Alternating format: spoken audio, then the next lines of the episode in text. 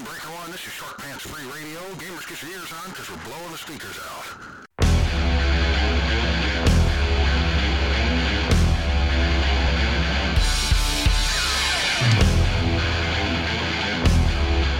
Grimdark Live.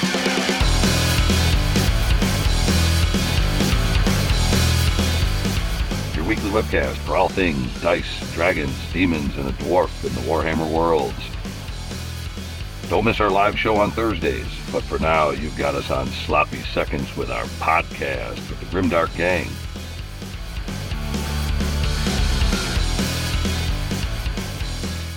It's time once again for Grimdark Live. Hey, welcome to Grimdark Live, your weekly webcast for all things Dice Dragons, Demons, and a Dwarf in the Warhammer worlds. And I'm your host, Patrick. We got a great show ahead of us today. We uh, we got we're, we're going to going through a lot in today's show. We've got the Rumor Engine. We got some Black Library books. We're going to or a Black Library book we're going to be introducing in the news. We got the Lumineth Realm Lords, and those uh, those cow elves are going to be. Uh, are going to be coming at you. So we're going to be talking about the pre-orders and actually getting into the Lumineth Realm Lords as an army. And I got to tell you something else, folks. We got a great, great guest with us today. It's a it's a guy that I've known his entire life. He's here to talk to us about Skaven and Skaventide and all the ins and outs of those dirty rats. And folks, I'd like to I'd like to introduce for for some of you guys that know him affectionately as Kid Chaos. This is my son, my son Evan. Evan, what do you hear? What do you say, bud? Hey, how's it going, guys? Um, this is Evan. That's uh first time on the show here today, and uh, happy to be here. To be honest with you, happy to talk about Skaven and get into it. Yeah, yeah, and you know what, I, folks, I'm telling you right now, there there probably isn't many people I can think of that are better to talk about Skaven than than, than my little rat, my little rat Evan. I got to tell you. no, honestly, you know what? Um, it's been your army. It's been your army since the since the beginning of, of really of Warhammer Fantasy battles up to now, right? Yeah, for a for a long time now. I mean, rocking on 11, 12 years now. So I mean, it's it's been it's been a journey ever since seventh edition, uh, Island of Blood set, actually. Yeah, yeah. That, you know what? That's that's true. And um, you know, it's funny because we, I mean, we walked into the was it the GW or the Orland store, little little store in the mall. Yep.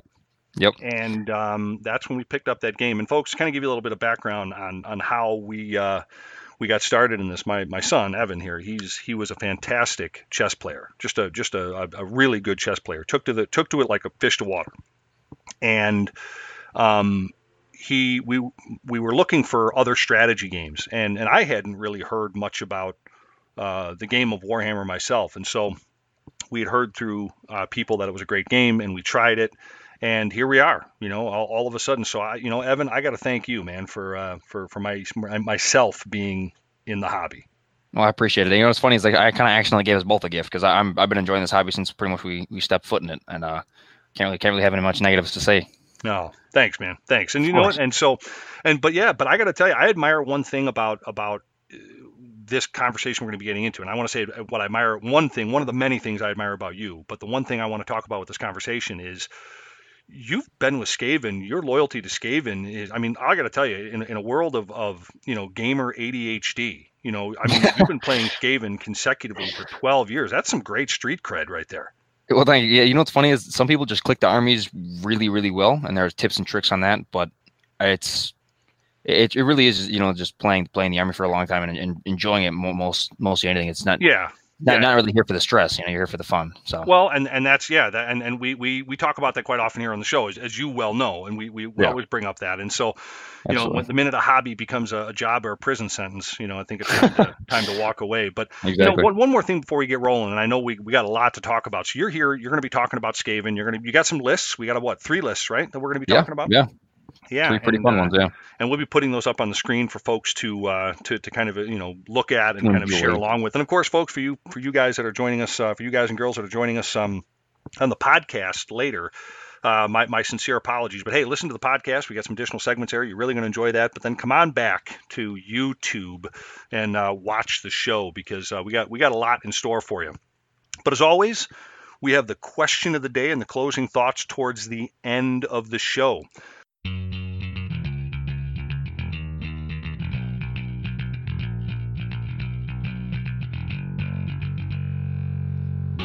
Hey, you Grimdark Goons. Thank you all so much for listening to our Grimdark Live podcast. If you're new to the Grimdark Live experience or new to our podcast and like what you hear, please follow this podcast and pass us along to your friends. Let us know what you think about Grimdark Live in the show's comment sections, and let us know just how we're doing. Also, don't forget to catch us live on Thursdays. And if that isn't enough for you, check out our website at www.grimdarklive.com. That's grimdarklive.com. Anyway, thanks for listening, following, and just being awesome.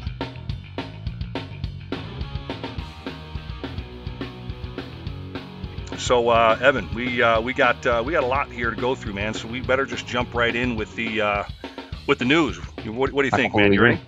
I completely agree. Yeah. Have you Agree. been uh, Have you been staying abreast of everything that's been happening in the news? Because even though we've all been kind of stuck in this whole COVID thing, I mean, there's actually we're actually getting, some, and especially now. I mean, even when people thought it was kind of a dry news week, we were still getting some pretty good news from from GW.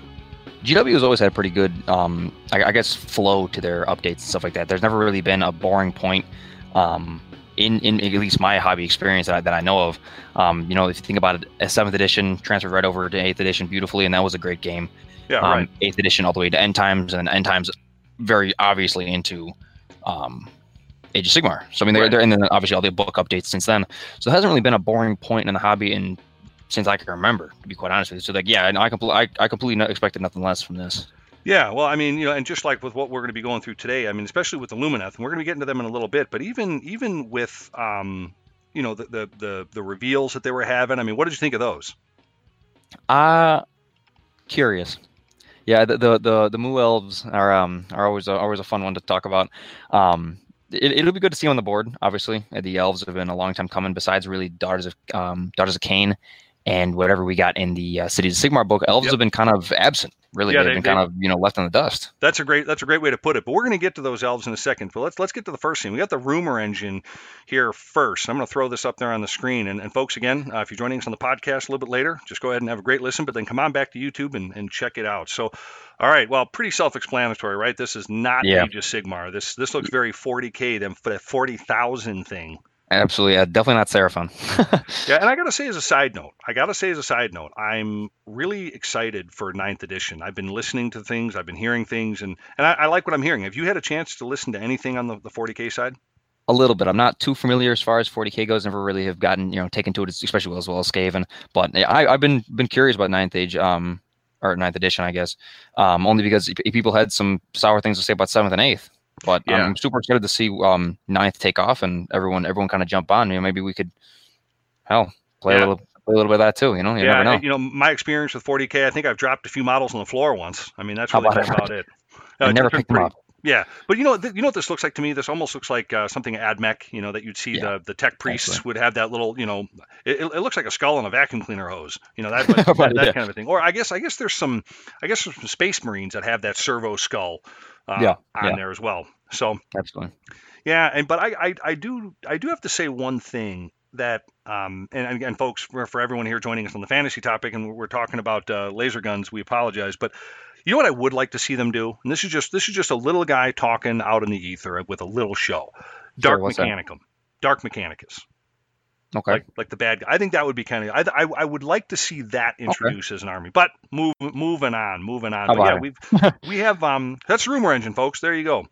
So black library. Now i gotta tell you my my my love for black library books goes back to i mean really uh, it goes a long way i mean back from the sundering and but most recently i don't know uh, well you you read um uh, what was it Headtaker right Headtaker book, yeah, way back when. They're back Yeah. in you know seventh edition. Yeah, that was Yeah. that was I think a phenomenal book still to this day. If you ever want to get get a good read on. Yeah, it really is. You know, and, and my favorites, and as far as the Black Library, are the the War of the Beards series. Um, Yeah, that that was was the good. the Great Betrayal, the Master of Dragons, uh, the, the Doom of Dragonback, and the, the Curse of the the Phoenix Crown are are some fantastic books. Although the, the the Doom of Dragonback isn't quite in that lineup, it takes place after the the War of the Beards, but. Um, yeah, so so here's another awesome book, and, and the interesting thing about this, I may actually want to pick this up and read this. Um, Yeah. And, and I got to tell you, Evan, this is definitely a week of elves in the world of Age of Sigmar. Is this not? I mean, we're going to be going right to Um, the cow elves after this. Now here we got Idoneth.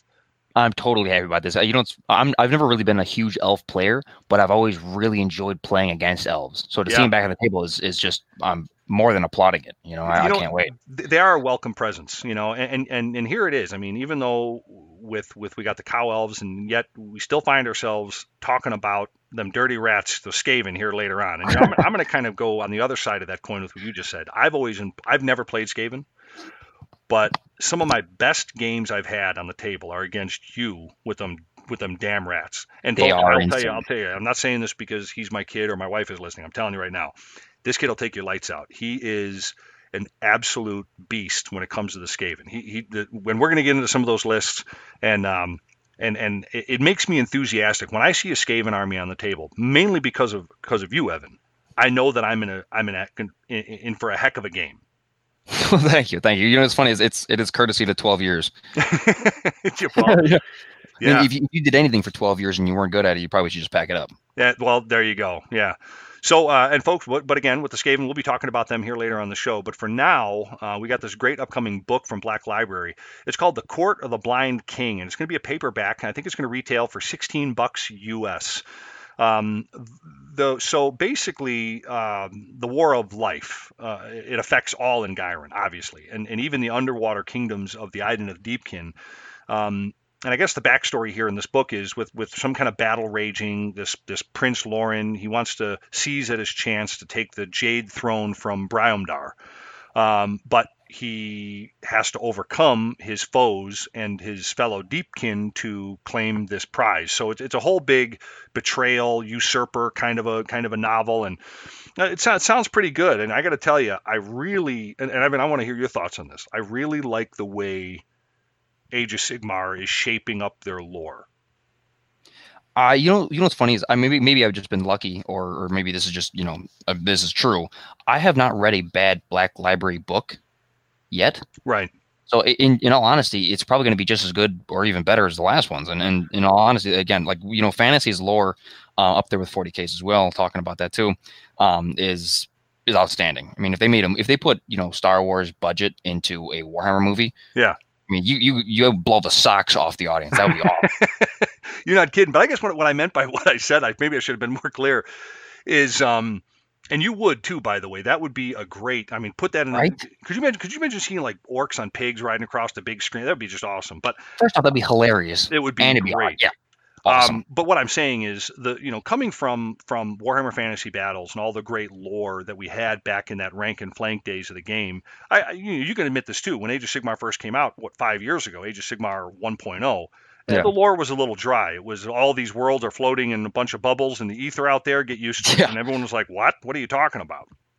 yeah, it was it was a little mismatched for sure. Yeah, and but now they're really tying the lore together extremely, extremely well, and um, so I, I love it. I love it, and I think I think we're I think this book is going to be one of many uh, good ones. But at any rate, this weekend, folks, uh, the Lumineth Realm Lords will at least make their triumphant debut in the Mortal Realms.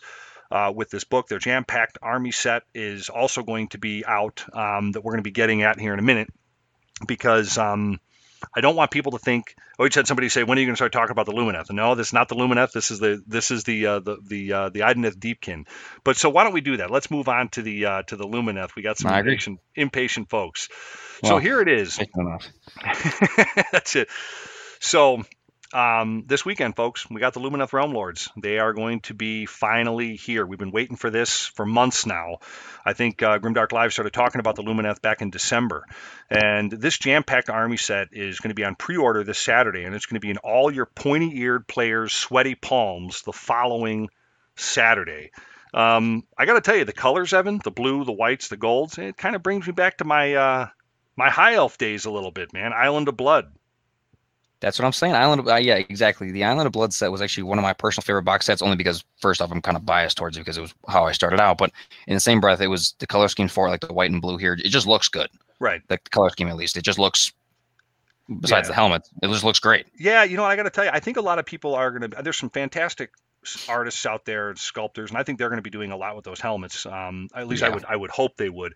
But this this box set, from what I'm to understand, is going to be strictly limited in quantity, and the the Lumineth Realm Lord army set is going to contain. They're saying nearly everything you need to really start this army. Uh, the books, the dice, everything. And what's interesting, what I like about this, because back in the old days, this was one of my favorite characters. The army is going to be led by the Light of Eltharion. uh, El- Eltharion, I mean. Um, uh, he's obviously the champion of the elves uh, that that some of you might remember from the old world days. He rode a griffin, um, but now he's just a ghost in a suit of armor, kind of a thing. Yeah, I guess so. But we're going to get into some of his stats here later, folks. You're going to want to pay attention because that guy's a beast. I mean, holy, holy crap in a pickle bucket. That guy is a beast. Um, yeah. And, and, and, you know, and as I've been told about other nuggets of information on this army, by the way, um, that we're going to be getting into later here in the show, I've been told that the number of box sets are really low, and they're expecting this to be uh, going out and, and being bought up fast. I, I think the, the price point's only at $185 US. Um, so that just means that people are probably going to be buying doubles and, and maybe even triples of them and splitting them with their friends. Um, and you know, I got to tell you, I'm not an elf player anymore. Um, but and and when I when I first saw this army, Evan, you know, I ragged on it. I was kind of I, I kind of made fun of it. Um, Yeah. But I got to. It's It's kind of grown. It's kind of grown on me. I, I'm okay with being a little wrong. You know what's funny is besides like like very small minute details of the army, I think the entirety of it, I mean about seventy five percent of it, eighty percent of it, actually looks pretty great. Yeah. I mean, in my opinion, like it- as far as like you know the way the spears form, the way the um the people are in positions, like like some of it's a little weird sometimes, but for the by and large, most part of it, it's it's a good looking army so far. It, it really is. Yeah, I, I have to agree. And you know, but but so so going back to this, so because we're going to be getting into the Lumineth Realm Lords here, we're going to be touching on. it. We got some interesting parallels. Like like Evan, I think later on in the show we're going to be talking about you know good good armies that can compete probably against Lumineth as far as their Yeah. matchups. And and folks, Yeah. we're going to be getting into what this army and, and beyond what you've heard. Uh, old Uncle Grimdark here uh, and, and and and his sidekick Kid Chaos. We've got some uh, we've got some behind the curtains information that I think you're going to want to stay tuned for. But yeah, this Lumineth Realm Realm Lords box it, it retails for 185 bucks, uh, and it looks like GW uh, likes these limited box sets, these releases. Like we saw them try Yeah. with 40k, the Sisters of Battle release as well. That that was limited, and those things were off the shelves in no time. And hopefully, that also means we're going to see these models sold separately before too long. Um, you know, plus the rest of the army. I think. I think there's more to come beyond this. Obviously, we know the big, uh, Yeah. big, big giant Mountain cows. yeah. So, but folks, this box set is essentially a heck of a starter for uh, the, the new faction of elves. So let's get into this real quick before we move on here, Evan. So this is what we're getting in this box. I want to hear what your thoughts are. So in this box, you're going to get 10 of those uh, Auralan Wardens. Okay. You're going to get five of the Vanari Dawn Riders. You're going to get obviously the General, which is the Light of Eltharion. Um, you're going to get a Lumineth Realm Lord's Battle Tome, War Scroll cards, tokens, uh, a three-inch measuring stick, and it looks like 20 dice. I think if I were to count them up there, but I, I don't quote me on that. But I think it's 20 dice. I mean, that's a pretty good deal. I mean, for 185 bucks, what are your thoughts? I I think it's pretty well averaged as far as you know. GW's prices are always kind of like jarring your first drop, but thinking about all that we get in there, the only thing that's goofing me out is the guy in the middle, the big man in the suit of armor. Eltharion, Um, yeah, the Light of Eltharion. Yeah, is he is he a named character? Uh, well, I'm going to say yes. I, I think I think that we do That understand that he's he's a he's a he's a named character. But you know, Okay, as we're going to get into some of his stats before, you don't have to worry about him not being able to take certain you know command abilities and, and artifacts because he don't need them.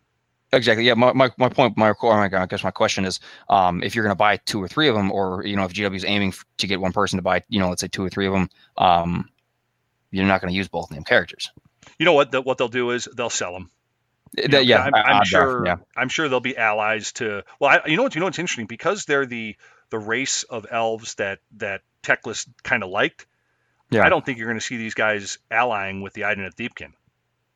Possible. Yeah, That's I mean, possible. that could Yeah. start a whole new frac you know a whole new fracture is what i wanted to say as far as in, in the elves just like we had in the olden days with the high elves and the dark elves and those those dirty hippies those wood elves that used to hang out in you know the How woods about and eat granola Well, it, Um, it might be like a War of the Beards kind of thing, where like you know the like the under the sea elves, you know, like the um, Little Mermaid elves versus the the cow elves here, and it might be, might be a little rivalry like it was back in back in Fantasy. that would be cool i would like to see them redress you know some type of a elf dwarf you know elf Yeah. versus elf kind of thing that'd Civil be cool War so kind of thing. Yeah. Yeah, but folks, uh, look for this to hit stores on the shelves on June 27th. Uh, so be sure to get yours fast because just like the other box sets, like Looncurse and Feast of Bones, this thing probably is is going to go flying off the shelves pretty pretty quick.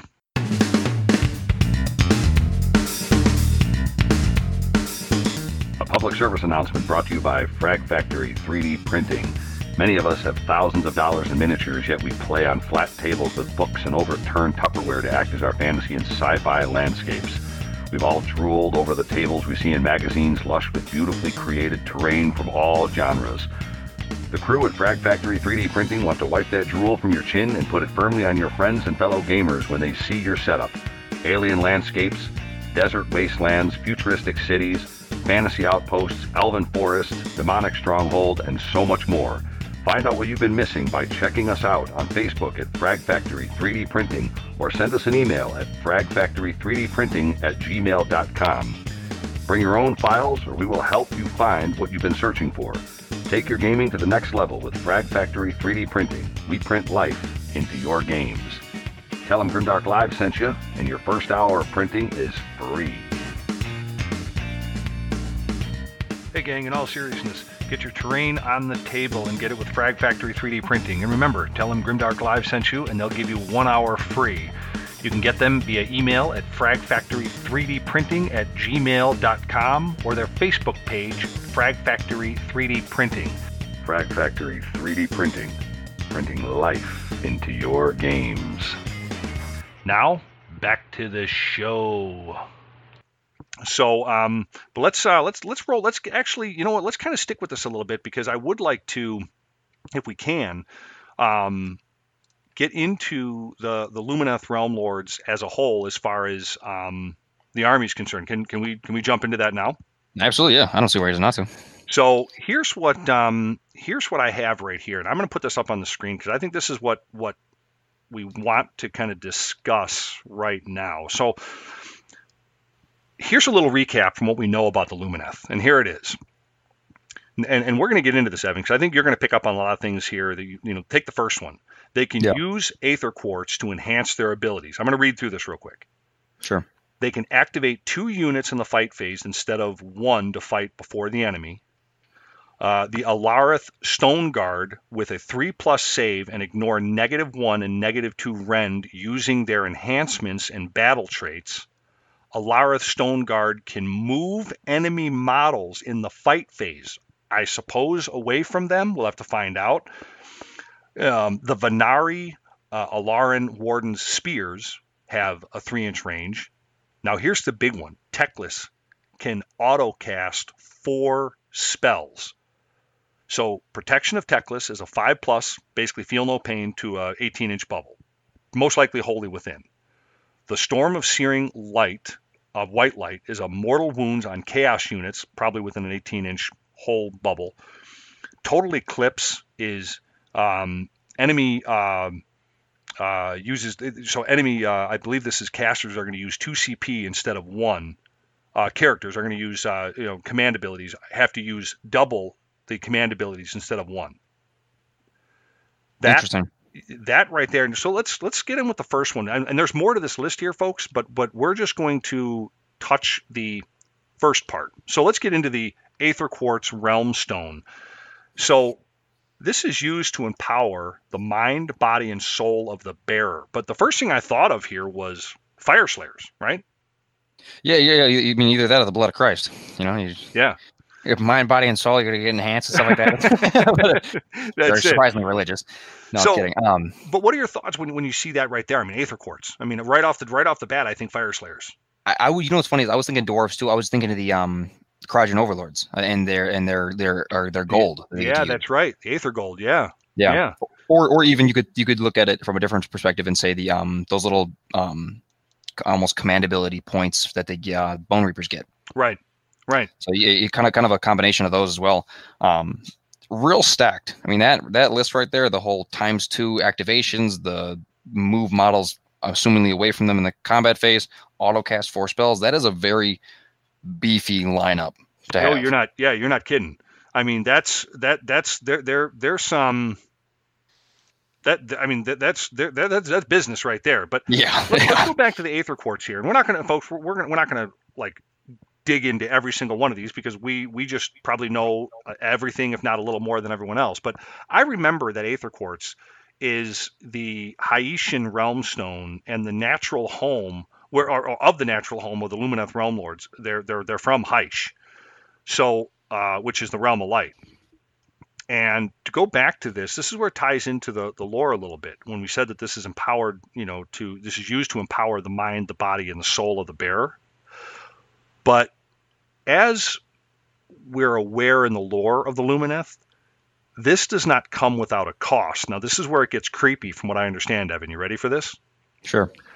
because this this realm stone offers illumination the aether quartz crystals eventually grows dim like a think of like a light bulb just slowly Okay. going out and so it drains the emotions of the bearer to restore its inner light so as it dims it it it sucks the emotions out of the bearer so it can essentially be relit Wow. so this yeah so this rock basically sucks the emotions out of the bearer and That's insane. Okay. Oh, I mean, I mean, uh, as far as lore goes, that's that's awesome. Well, I'll say this: Does this is it me or, or the elves just seem a lot darker in Age of Sigmar than they ever Yeah. did before? yeah, they- they, they seem almost more you know dark elf than they did um high elf. Yeah.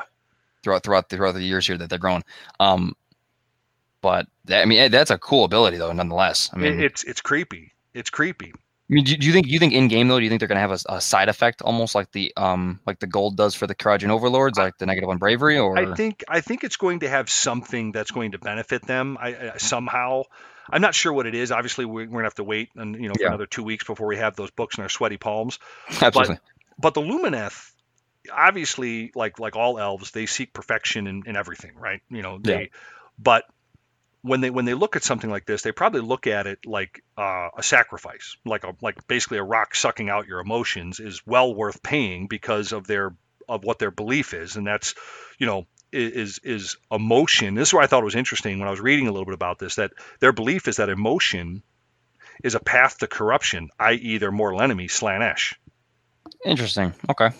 I mean, I mean, to a certain extent, you know, that kind of makes sense, but that's kind Well- of an interesting way to look at it as well. Yeah, I mean the the excessiveness of, of Slaanesh, it does. But but speaking of Slaanesh, I just want to throw another curveball at you. Yeah. These stones are a lot like an addiction if you think about it, which would be right up Slaanesh's alley. Yes, you might be actually playing into their hands a little bit. Exactly. So I mean, think about yeah, but think about this. Once the energy that's bound within the aether quartz diminishes, it's left blackened by drained emotions, I guess. Yeah. The Okay. Lumineth basically, I guess they discard these spent stones, replacing them with freshly prepared aether quartz to revitalize them once more. So it's almost like an addiction. You know, you smoke, you got to smoke that cigarette, you put it out, you go get another one, or you drink that, you drink that booze or line of cocaine, whatever it is. And here it is, Slaanesh, the excessiveness of it. So it, to me, it kind of ties into that a little bit. Yeah, they're just a bunch of drunks. they're, they're they're just they're all into the uh, uh, into their aether quartz addiction. But Yeah, moving yeah, on with yeah. this moving on with this list, another thing that caught my eye. Do you remember my sword masters? Yeah, High yeah. sword masters, obviously. Sadly, And, yeah. yeah, and remember I always had one gripe about them that they were a target. Yes. You know, there are a lot of times in games, folks, I would I would have this beautifully painted, ready to go unit of 20, maybe 30 sword masters. I would put them on the table. They'd immediately get shot off the table or targeted. And a lot of times, I didn't even have to bother putting them on the table. I kind of have a feeling that the Alarith Stone Guard are going to be have the what I like to call the Swordmaster's curse. Those are the big hammer elves. Yeah, with the negative one and negative two rend resistance though, and a three up save, they're going to be tough to to peel away. Um, Yeah. But no, you know, odds are elves are being one wound apiece. Mortal wounding might be the solution, which you could be right right back on track with that Swordmaster's curse, where you could get, you know, no pun intended here, a Skaven player to warp lightning cannon a couple of stone guard away, and then you know, th- yeah, there, there's there's the curse reinstated all over again. Yeah, well, that I mean, that's what that's what you used to do, or or you know, I you know, any like the old, the, and of course, I'm going to bore everyone for a second here with with fantasy battles, but back in the day, the Bretonnian uh, um, Oh yeah, trebuchets, or or the doom, the the the the, the what are they the the the Doom Rockets or whatever it was. Um, uh, the the goblin Orc Goblins, the Oh, the, the uh, yes, Doom Rider, the Do- yeah, yeah, whatever it was. Any rate, so yeah, but, but my my Swordmasters never saw never saw a full game because they were immediately because everyone knew what they could do, and I think that's what's going to happen here with the Stone Guard. People are going to see these these these models as well, just like they used to look at the the, the High Elf Swordmasters as, as ass kickers. They know what they're going to be able to do in combat, and they're never going to let that happen. Yeah, yeah. You know what's funny? I was actually, you know, just by looking at this, um, like list here, this, you know, the Stone Guard and the the Aether Quartz and you know the times to attacking stuff like I could see Stone Guard being spammed. Yeah, If, if uh, you know, a good way to put that. I mean, yeah, because with the three up save, because realistically, the only thing that has that in the game as of right now, um, to a certain extent, is Bone Reapers. And I mean, look at how well those guys are doing right now. So I, I Yeah. could see Stoneguard kind of being the the the counter outfit a little bit to um, Bone Reapers in that in that sense in that regard. And, and, and we're going to touch on that because you know Bone Reapers are one of the armies that we said we thought would be a good contender uh, from what we know about the Yeah. Lumineth right now. But we got two others, and let, us kind of hold off on that for a second because that's going to be a great. I mean, I really want to hear your thoughts on that. I, th- I think I think I think I know what you're going to say, and I'm excited for it. Absolutely. But let's round this list out here. Teclis can auto cast four spells. Yeah, it, it smells a lot worse in the room right now because I just absolutely pooped my pants. Um, yeah, because four spells autocast is pretty. I mean, because realistically, the whole point of this game is acceptable risk, right? You roll the dice, whether it's fives by fives, and you're thinking to yourself, "Well, this is never going to go off," or you got an attack where it's twos by twos and four damage, and you're Right. like, "Well, there, there's no way they're not surviving this one, right?" Autocasting four spells gets rid of that acceptable risk, um, and you're going to see Teclis pretty much, I'd say, about in half of your new elf armies Oh Um, yeah. because that is just an absolutely elbow dropping ability. I think this makes up for that terrible model that Teclis is, though. yeah, you know his positioning's a little weird. Like I was like I was saying earlier, that some of the models are a little goofy. Um, but I think people are either going to convert him, green stuff him, whatever, um, or just play him as he is and then just win all the games. Yeah, I, I think I think for sure. Uh, you know, with that whole Sphinx wing up his butt, Yeah. whatever's happening there, I don't know. It looks a little weird to me. But at any rate, you know what? Uh, hello, Nagash. I mean, Courts. this this. I mean, here's the thing. I mean, it- Teclis. I mean, he's a god, right? So we, Yeah. we we have to understand that. But when you compare him to the only other, I guess, big wig caster in the game, which is Nagash, if you think about it this way, think of all the pantheons, right? Think of think of order, destruction, death, chaos, whatever. Especially with chaos, they have Yeah. these gods, right? You, you know, they, they have, they have these gods that you never see, these deities. Well, they don't have that for death. You know, Nagash is the is the CFO. He's the head honcho. He's he's Yeah. the he's the guy at the top. So obviously he's going to be a beast of a caster himself. But we've seen these wizards come along and things, you know, in the game. But I think I think Teclis could very well be a a rival um, to Nagash, depending on, on what kind of what kind of you know magical saves and things like that you know Teclis has before. But you remember Teclis back in the old editions, he was a beast. Yeah, no, absolutely. And you know what's funny was ever since I you know, remember playing against him, which you know eight year old Evans, you know memorability as far as that's concerned was probably a little bit faint. But um, just looking at the stat lines here, I would almost beg to differ that he's might be a little bit better depending on the spells that he's able to cast with those four autos. Right. Um, because you know Nagash has got all those pluses depending on how many wounds he's taken, blah blah blah. But having four auto cast, like I was saying earlier, just completely disregards whatever pluses or minuses you may or may not have. Yeah, the autocast thing is really kind of interesting to me because he doesn't have to roll any dice. No, you know, the, the it's player, like- you know, you can just you can just cast those things. Where, you know, um, you you take somebody like like Nagash, um, Yeah. you know, he can cast what I, I forget how many right now. Like eight. Yeah, something you can like eight, but but you got to but you have to, um, you have to you have to roll for those. Yeah, yeah, exactly. So, and you know? know what's funny is if Teclis and Nagash um decide Well- to arm wrestle um in the hero phase together, Teclis will win because he has those four auto casts. Yeah, but I, I think I think Nagash base. I think he can attempt to cast three spells in the hero phase and attempt to unbind three. But the, he's got other things that can that can have him uh, cast additional spells. Right? He's got different different artifacts he can take or something. But I think base War Scroll. I think he's I think he's three three three to cast, three to dispel. I think his staff gives him pluses, you know, like like additional casting attempts. Um, and as, oh you yeah, know, as Staff of wounds go down- whatever that is. Yeah, Yeah. and as as his um wounds go down, so does his Yeah. filling attempts. But Yeah. yeah, But I mean, regardless, I mean, uh, Teclis, you know, I got to tell you, they, they they pulled out all the stops and they remembered that back in the day uh, when he was a when he was a high elf, he was he was he was he was the best caster on the table by far. Yeah. Yeah, absolutely. So, but let's uh, let's keep rolling with this one because we we have the the next portion of the list here, and uh, you know obviously this is what I wanted to say. The the Light of Eltharion is a monster. Now he was pretty good in the old edition of Warhammer Fantasy Battles, but here, um, he's pretty good. You know, he, so he's ethereal and he can half the damage inflicted by by melee and range attacks. So he's resilient. Okay. He can ignore negative modifiers for hit rolls, and every six to hit equals two successful hits. And I bet you they have that caveat at the end that says, "and roll the roll the wound is normal." So he probably has that on top of the the two successful hits. Um, four attacks with uh, twos by threes, negative three, damage D3, plus one to wound if it made a charge move, and for every six to wound, it's one mortal wound in addition to its damage. So this guy is a blender. He's got two attacks with another weapon that's twos by threes, negative one damage D3, and he has a ranged profile too, which you know I, I don't. like he needs it.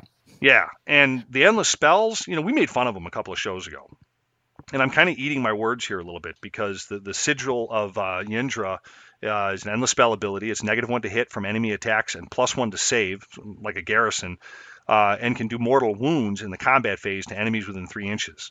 The Reservoir Yeah. of Power is another endless spell ability. It can it can um, store some some charges if somebody casts a spell within 12. So it's like an electric bolt. It, it, the more you cast within 12 inches of it, it stores power.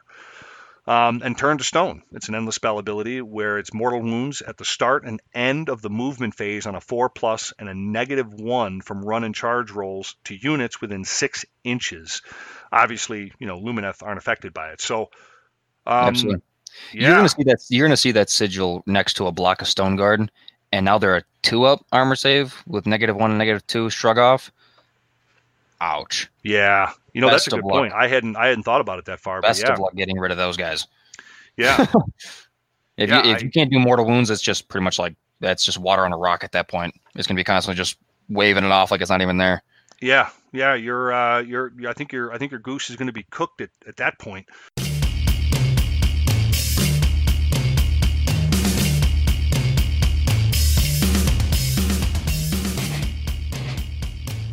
Hey, gang! I wanted to take a break in today's show to introduce one of our sponsors and a great store for all of your hobby needs.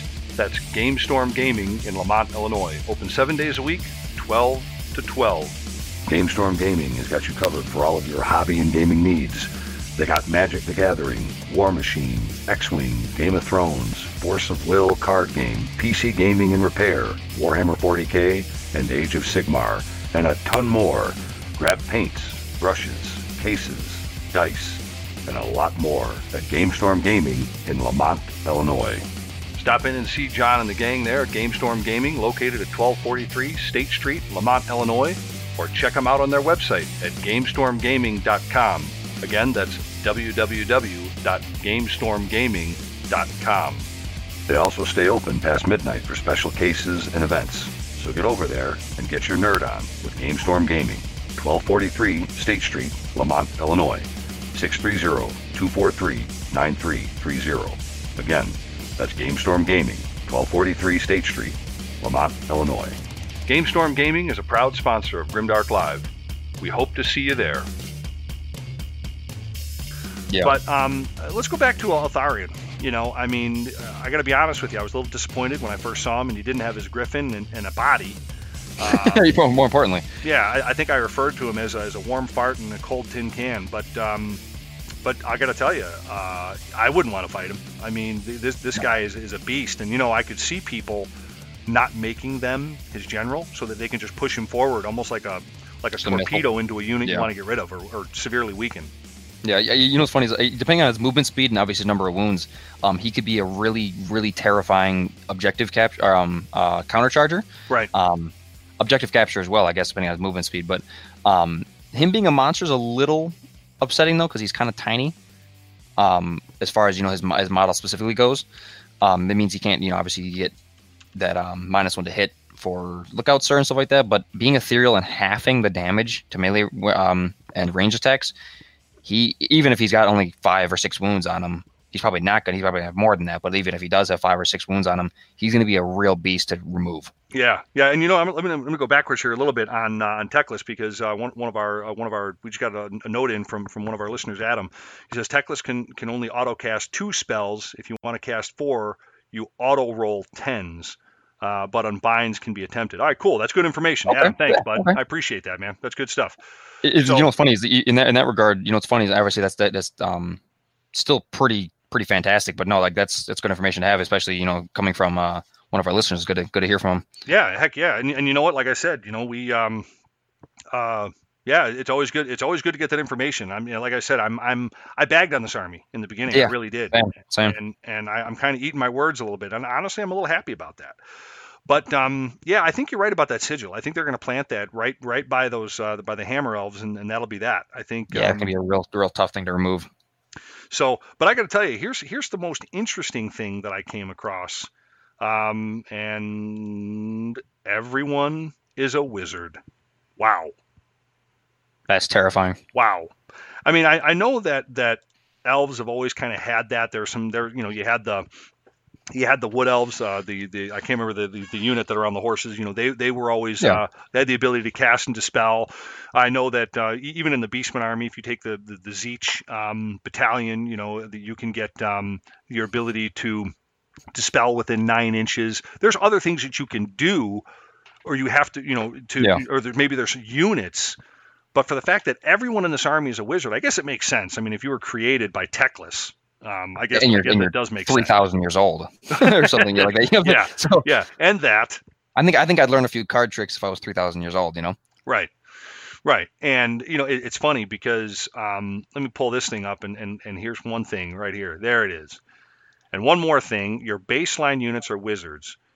As students of Teclis, the warriors of the Lumineth Realm Lords are keenly attuned to magic. So, all Vanari units, in case you have not been keeping up, that's the pikemen, horsemen, and bowmen, can cast magic, can unbind enemy spells, or use the power of Hysh, a spell that boosts their excellent sun metal weapons. Oh, there you go. That, that probably plays into the, the Aether Quartz Probably. uh, and makes them, frankly, terrifying against armored foes.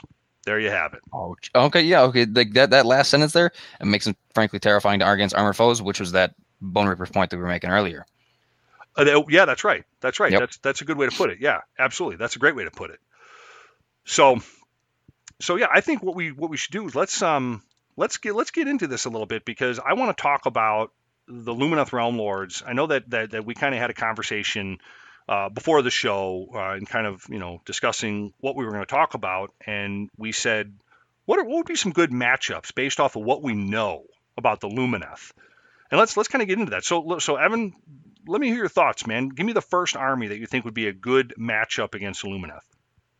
Well, besides Bone Reapers, like the ones we were talking about, I think funny enough, I think Tzeentch is going to be a really tough lineup for Yeah. the elves because Okay. in, in in a case where you can auto cast four two on tens two automatically, um, that adds four to their summoning pool right off the bat. And then if every single one of your guys are casting a spell on every single one of your units are casting a spell on top of that, a Tzeentch player doesn't even have to cast a single spell in order to be able to summon something at that point. Right. I mean, he can just he can sit there and just spam little demon units all over the board, and you might actually have real trouble on your hands if you're if you're an elf player. Yeah, because I Um, mean those those, those demons are, are going to be able to not only shoot you, but they're going to be casting spells and doing things like that as well. Absolutely, yeah. I mean, obviously, the Tzeentch player's not going to just sit there all game and not cast a spell either. So yeah, you're going to have pretty much in, like a crazy amount of um uh summoning points on that Tzeentch side, which could could run into an issue. And on top of that, you know, like we are talking about the uh, the other other um second ago, the mortal wound shooting and stuff like that. Right. or even uh, you know rend shooting and multiple damage shooting. Um, elves odds are going to be one wound apiece, and with multiple damage shooting, um, unless you're you know firing at the you know fart in the tin can, you're not halving those damages. So Right. you might have a real issue on your hands if a, if a three damage shot goes off. Yeah, you you know, know, I bet your you if this, you know, if this army is going to be as magically in tuned, um, as you're saying, Tzeentch might be a hell of an opponent against them because if you think about it this way, even their low, even their lowest of units, like the horrors of Tzeentch, you know, Yeah, they can yeah. cast and dispel one. Um, and forget about their characters. Like I'm not even going to talk about you know the Flux Master or the Changeling or you know any of those any of those you know the the, The big Ogre bird. Thaumaturge. Yeah, I'm not going to talk about any of them. But I mean, they have a lot of units that you know can appear in very inconvenient places and cause a lot Oh, of yeah. havoc and their mobility You know, you know, I think I think we got to remember that too. Their mobility. I mean, you, you know, screamers um, are 16 inches. You know, so um, and we've also we've already seen what that that type of an army can do for sure. Yeah, no, absolutely. And you know, on, on top of the flamers as well, um, where you know, on average, elves are you know in in game, as far as I'm concerned, they're anywhere between five to seven inches movement speed. Yeah, right. Usually unless they have teleportation. Yeah, unless, unless they have teleportation that I'm not aware of in this army, um, those flamers are going to get a lot of damage off beforehand. So I yeah, I could see Tzeentch being a hard counter towards um the new the new cow elves. Yeah, especially with with you know you get a Tzeentch army that's got the eternal conflagration. You know they're they're dressed Yeah. up with that, and and you know I know that that's kind of the new hotness, or at least at least that was. Um, it might still be now, but Probably. you know, I mean, here, here's the thing. You know, you, you, I think there's something the Shroud of Warp Flame. You know, where you, you roll a dice each time you allocate a wound or mortal wound inflicted by, um, I think it's a melee weapon. Uh, maybe not shooting. I think it's melee. On a three plus, the attacking unit suffers one mortal wound. So even if they want to go after characters, and and you've got, you've got um, uh, the artifact of p- power on your on a character in the eternal conflagration for Tzeentch, you know the army's got the ability to attack you back and and put themselves in inconvenient places along with their magic. So yeah, I would Yeah. definitely agree with you that yeah, Tzeentch is uh is definitely going to be a, a good from what we know, folks. And I, I'm going to say that right uh, now yeah. for what we know. All right, let's. uh, What's your second one? Who else? I, I let's talk a little bit about Bone Reapers because we've been we've been kind of like you know leading into them for a little bit. All right, we show we should have um, started with them because we talked about Nagash. Right. Yeah, that is true. You know what's funny is um I think Nagash could be a a decent counter towards Teclis. So Yeah. they they might average out. Um I'd probably you know my money's on Teclis as far as magic um Well, yeah, if it was an arm wrestling contest based off magic, yeah, I would think Yeah, I- at I this would- point, I think my- Teclis would win. And I, I'm saying that too because I really can't stand Nagash. yeah, a little bit of bias. so I am. Um, yeah, I, I am. A little yeah, no. I know. I I'm, I'm the same way. Just because I'm I'm Loki kind of tired of seeing Nagash on the table. But Right. um, as far as you know, the armies go, I could see Bone Reapers being an issue with them, um, simply because of how hard Bone Reapers hit, probably equal to elves.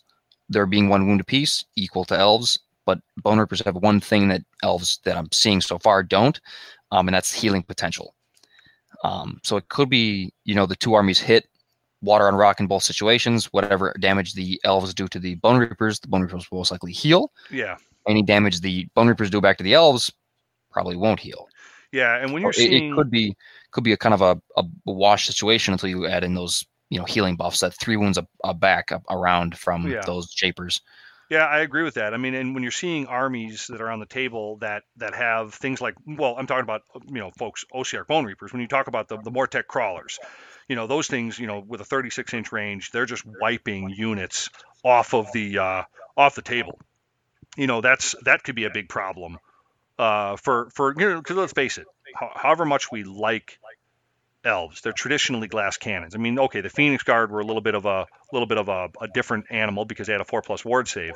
Yeah. But for the most part, you know, these guys are um, they they could be glass cannons. So something like a Mortek uh, crawler could could definitely wipe them out. Yeah, and you know, you know, on average, the horses, um, you know, the cavalry in this in this game is anywhere between two to three wounds. Um, if you're just a guy on a horse. Um, so as far as the Mortek crawler goes, if you fail one of those armor saves, it's flat five damage sometimes. Right. So it's like you know, you very easily could find yourself in a real pickle. Yeah, You right. know? So Um, so the other thing is is with the uh, well, going back to the, the, the cavalry there, they, they remind me a lot of the Ellyrian Reavers. So they're probably going to have some movement shenanigans, you know, before or after they shoot or something to that effect. But I still think like like the Ellyrian Reavers are going to die pretty quick too.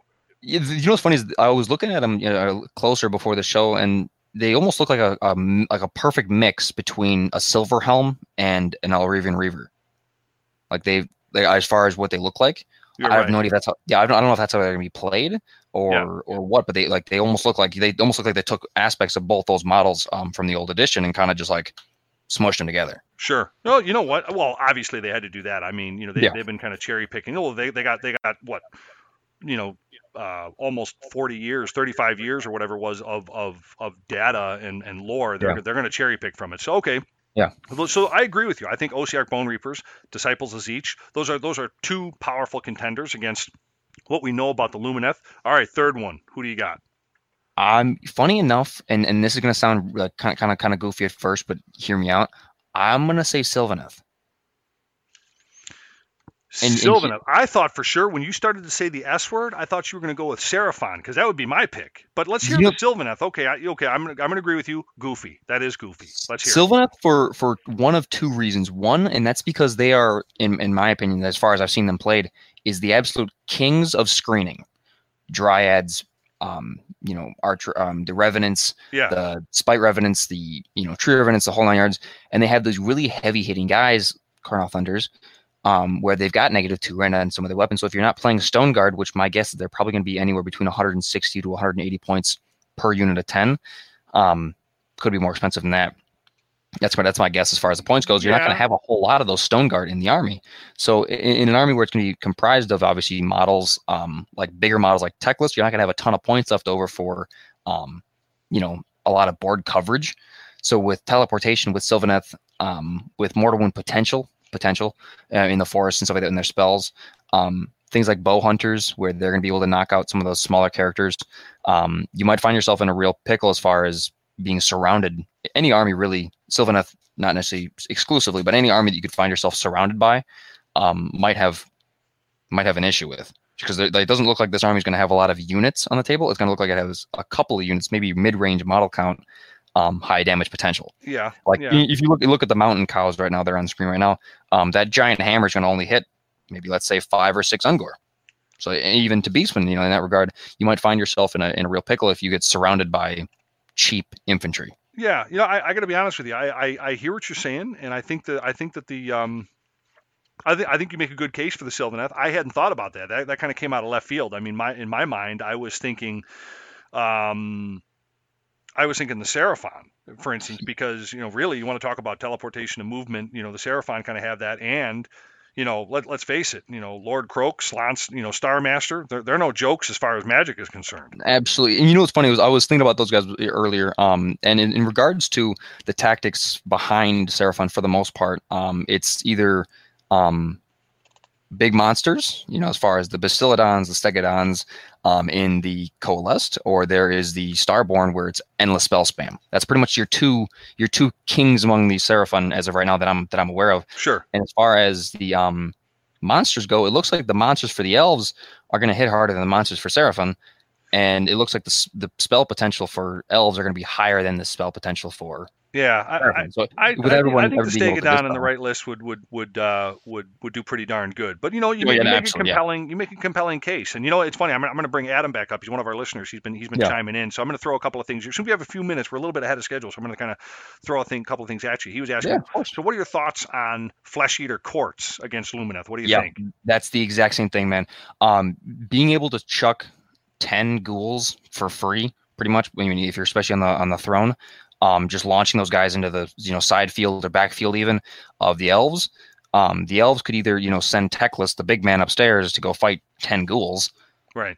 or he could send a unit of cavalry, which those cavalry guys don't look like they're very cheap either. You, there's not a lot of good options to send these elves into chaff. Right. Um, well, obviously, this, army the- feels to be a little more defensive. But yeah, I hear your point. Yeah, Yeah. Maybe, maybe the bows on the on these guys might be uh, maybe a, a good counter towards that. You might, might you might see a meta list where there's a bunch of bows in a list where they're pretty much just you know like the old Bonesplitterz used to be where they just shoot you off the board turn one Sure. or something weird. Um, they roll 400 dice and then you, you, just die. Right. Um, but you know, flesh eater courts are right up there with it, where you pretty much find yourself surrounded by cheap infantry, and then there's a terror guys that decides to just drop kick your front lines, okay. um, All with right. you know multi damage and stuff like that. So- So, that, so yeah, you flesh think- eater courts right up there with it. Yeah, So you think they're right up there as a as a as a contender or just a good competitor against them? I would say good competitor. Good good competitors would be anything that you could able to surround your army, the opponent's army with, Okay. Beastman included. All right. Um, okay. Hey, I hope you're enjoying the Grimdark Live experience and the show. If you want to support the show, please like and subscribe on YouTube and follow us on our podcast. This way, you'll be alerted when we post new content. If you'd like to support Grimdark Live further, head over to grimdarklive.com, get a t-shirt, dice, or there's Patreon, which makes our show possible. Keeps our mics on and the lights buzzing. Big thanks to everyone, past, present, and future, who have supported Grimdark Live. We do this because of all of you, and of course, we will continue doing this for as long as we can. Okay, you guys ready for more Grimdark Live? Let's get back to the show.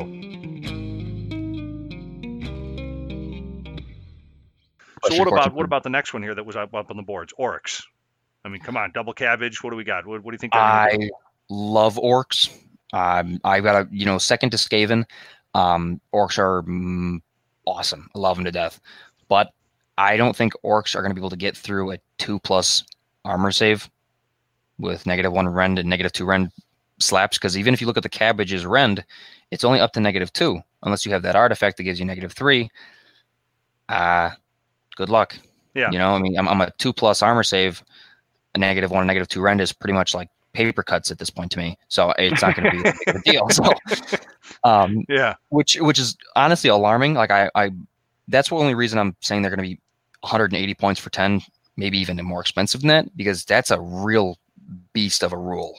Yeah. That's a horrifying. You know, t- to take a 460 point model like a like a cabbage is, and pretty much just look at it in the face and go, your rend and your damage, which is what the cabbage is there for, is completely useless because I have a two plus armor save. I'm guessing there's going to be some form of re-rolling in, Right. in here somewhere, whether it comes from a command ability or a spell or anything, Mystic Shield even, because you're now your two plus re-rolling ones. Um, yeah, that's it. Good game. All right, good. Well, I'll tell you what. So, so, so your your big three picks that are going to be probably good contenders for the Lumineth Realm Lords, based off of what we know now on the Yeah. Lumineth Realm Lords, are the Ossiarch Bone Reapers, the Disciples of Tzeentch, and the Sylvaneth. That's what you Yeah. think. I agree you, with you. could, you could swap Sylvaneth out anything. I'm going to swap out Seraphon with Sylvaneth. Okay, okay, not bad. But that's uh, that's just my two cents in a tin can. But you know, it, it, it's right now we're kind of we're kind of you know we're, we're kind of spitting in the dark. We don't know. We wouldn't even know what we're hitting right now because We're working with bits. June 27th, folks. Uh, after you pre-order this Saturday, uh, everyone will have this. Uh, you'll have this army in your sweaty palms. But um, speaking about armies that we do know something about, at least me from competing against them for the last 12 frickin' years. And let me tell you something, folks. Whenever I play my son Evan here, I kind of have an upper hand because every time he wins, I ground him. So it really works out to my advantage.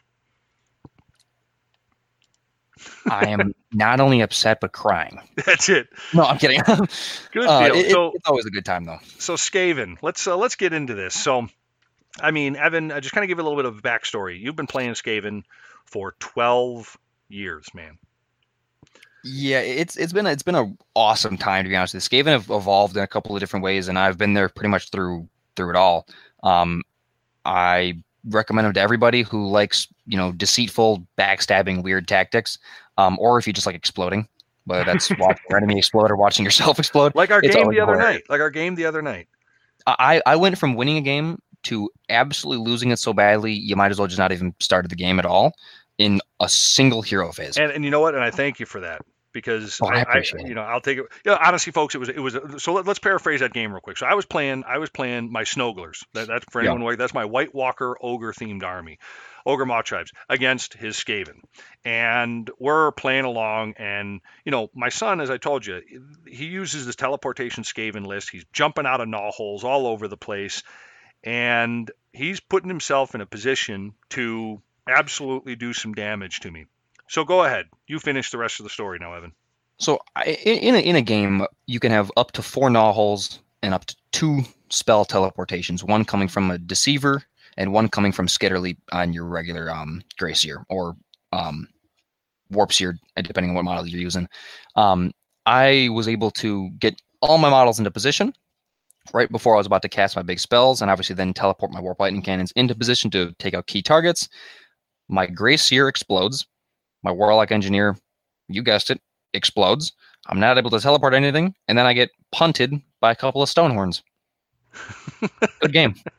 That's And you know what? The Skaven it. delivered the win. But you know, I got to tell you, and, and we're, we're going to get into this, uh, but I, I love the Skaven from a competitive standpoint, maybe because that was my first enemy, quote unquote, in, in this game. Um, and I've had a tremendous amount of respect for them uh, ever since.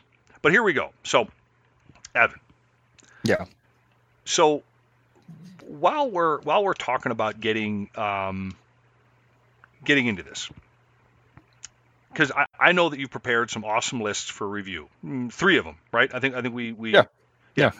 So you've got you've got three lists that you're going to be putting out there for us uh, that we're going to be reviewing later. Now, let's have a chat about the Skaven in terms of lore and meta for some folks out there that, that may not be up to speed with them or haven't been around them for for a while.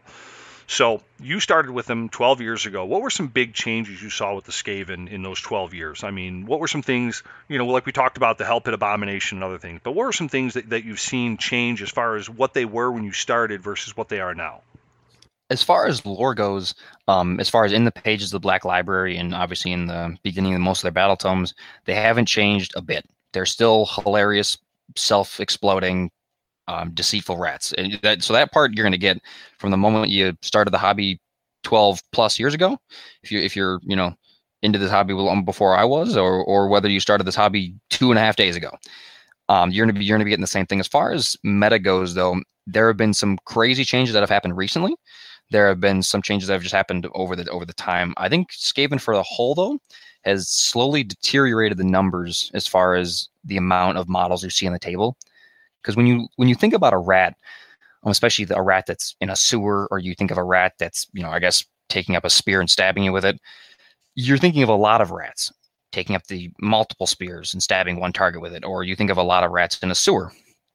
Um, and in regards to the army, there's I used to play blocks of sixty to even hundred clan rats in in a in a single unit in eighth edition back in eighth and seventh edition.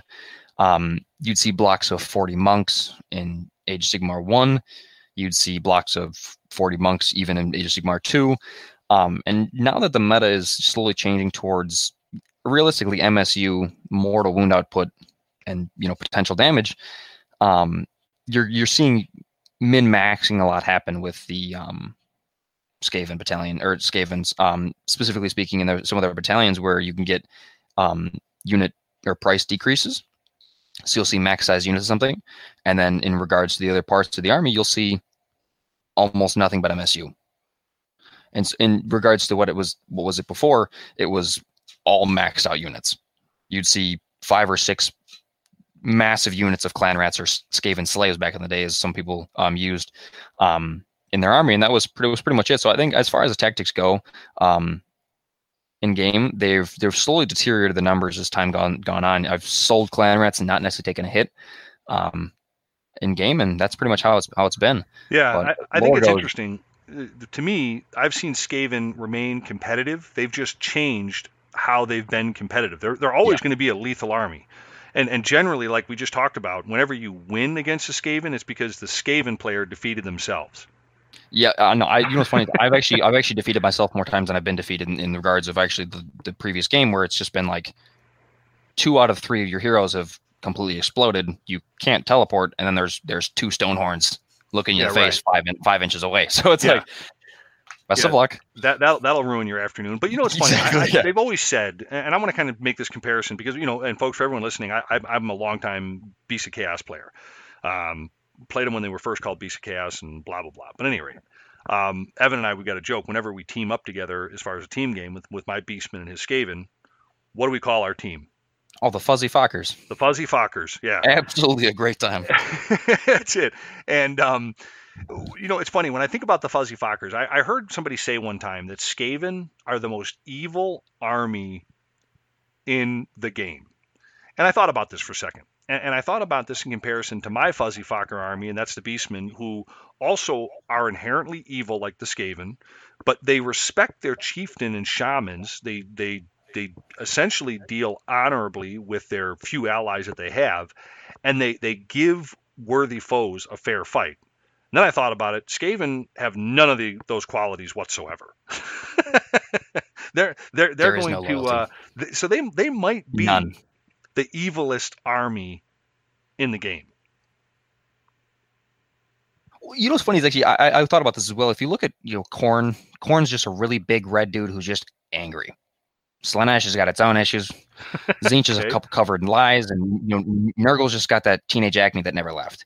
But Skaven, Skaven will kill their own leaders. Skaven will you know explode whole cities then laugh about it. It it really is one of the weirdest you know, things. Like what do you think? If you think about how a rat would behave if it had the brain of a human, right? They stitch together. They stitch together um, people and other rats to make these giant molder creations. I think we're gonna get into that later in the list and stuff like that. Help yep. at abomination. Yep. Um, so you you even get like these scientific you know horrors in in the Skaven. So it it really is one of the one of the craziest armies to play against yeah. and play yeah. in general. And, and I, I will say two things. Number one, um, be damned of the bastard that that that uh, took away the ability to play the Hell Pit Abomination. For so long, Oh. I thought that was the coolest monster ever on a table. Well, I should say tied with my beloved Jabberslythes. Yeah, I'm biased towards the Hell Pit Abomination only because I, I did absolutely love playing it. Um, so many good games with the Hell Pit Abomination. You'd kill it, it would come back to life, which was hilarious. Um, it was realistically you, you saw Hell Pit Abomination across the table, and you it was back in the day. It was like looking across the table and seeing a Terrorgeist. It Right. was like that's I'm gonna have to deal with that thing. That's gonna be that's gonna be a, a tough time. This is not the Wednesday I wanted. um, yeah, but now now that you're now that you look across the table and see a help help it abomination, you look at it and go, oh, that used to be a really terrifying model. Hey, I hope you're enjoying the Grimdark Live experience and the show. If you want to support the show, please like and subscribe on YouTube and follow us on our podcast. This way, you'll be alerted when we post new content. If you'd like to support Grimdark Live further, head over to grimdarklive.com, get a t shirt, dice, or there's Patreon, which makes our show possible. Keeps our mics on and the lights buzzing. Big thanks to everyone, past, present, and future, who have supported Grimdark Live. We do this because of all of you, and of course, we will continue doing this for as long as we can. Okay, you guys ready for more Grimdark Live? Let's get back to the show.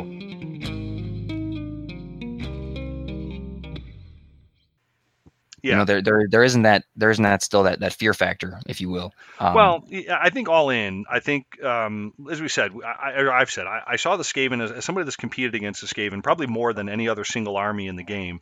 I've seen them remain good, but change how they've remained good, and the Absolutely. consistency there is what what amazes me.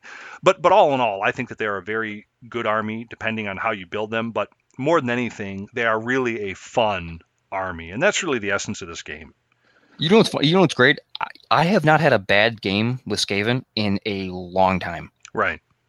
Right. It's always, I mean, I always get good laughs. I, I'm always rolling dice. I mean, there's times where my warp lightning cannon explodes and you're just, we're both just crying, laughing because I either could have killed your general and won the game or exploded and I exploded.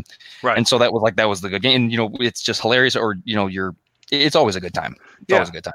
And, and Their you know, bravery is like five, so that every time you kill something, everything else runs away. So it's, it's, it's hilarious. yeah, and you know, and honestly, the, the the the amount of ways that you can just kill yourself is hilarious, and and, Yeah. and can often give you a, a big advantage or a huge kick in the rear. But if you aren't playing too seriously, you know, you're always going to get a chuckle either way. But I will say this.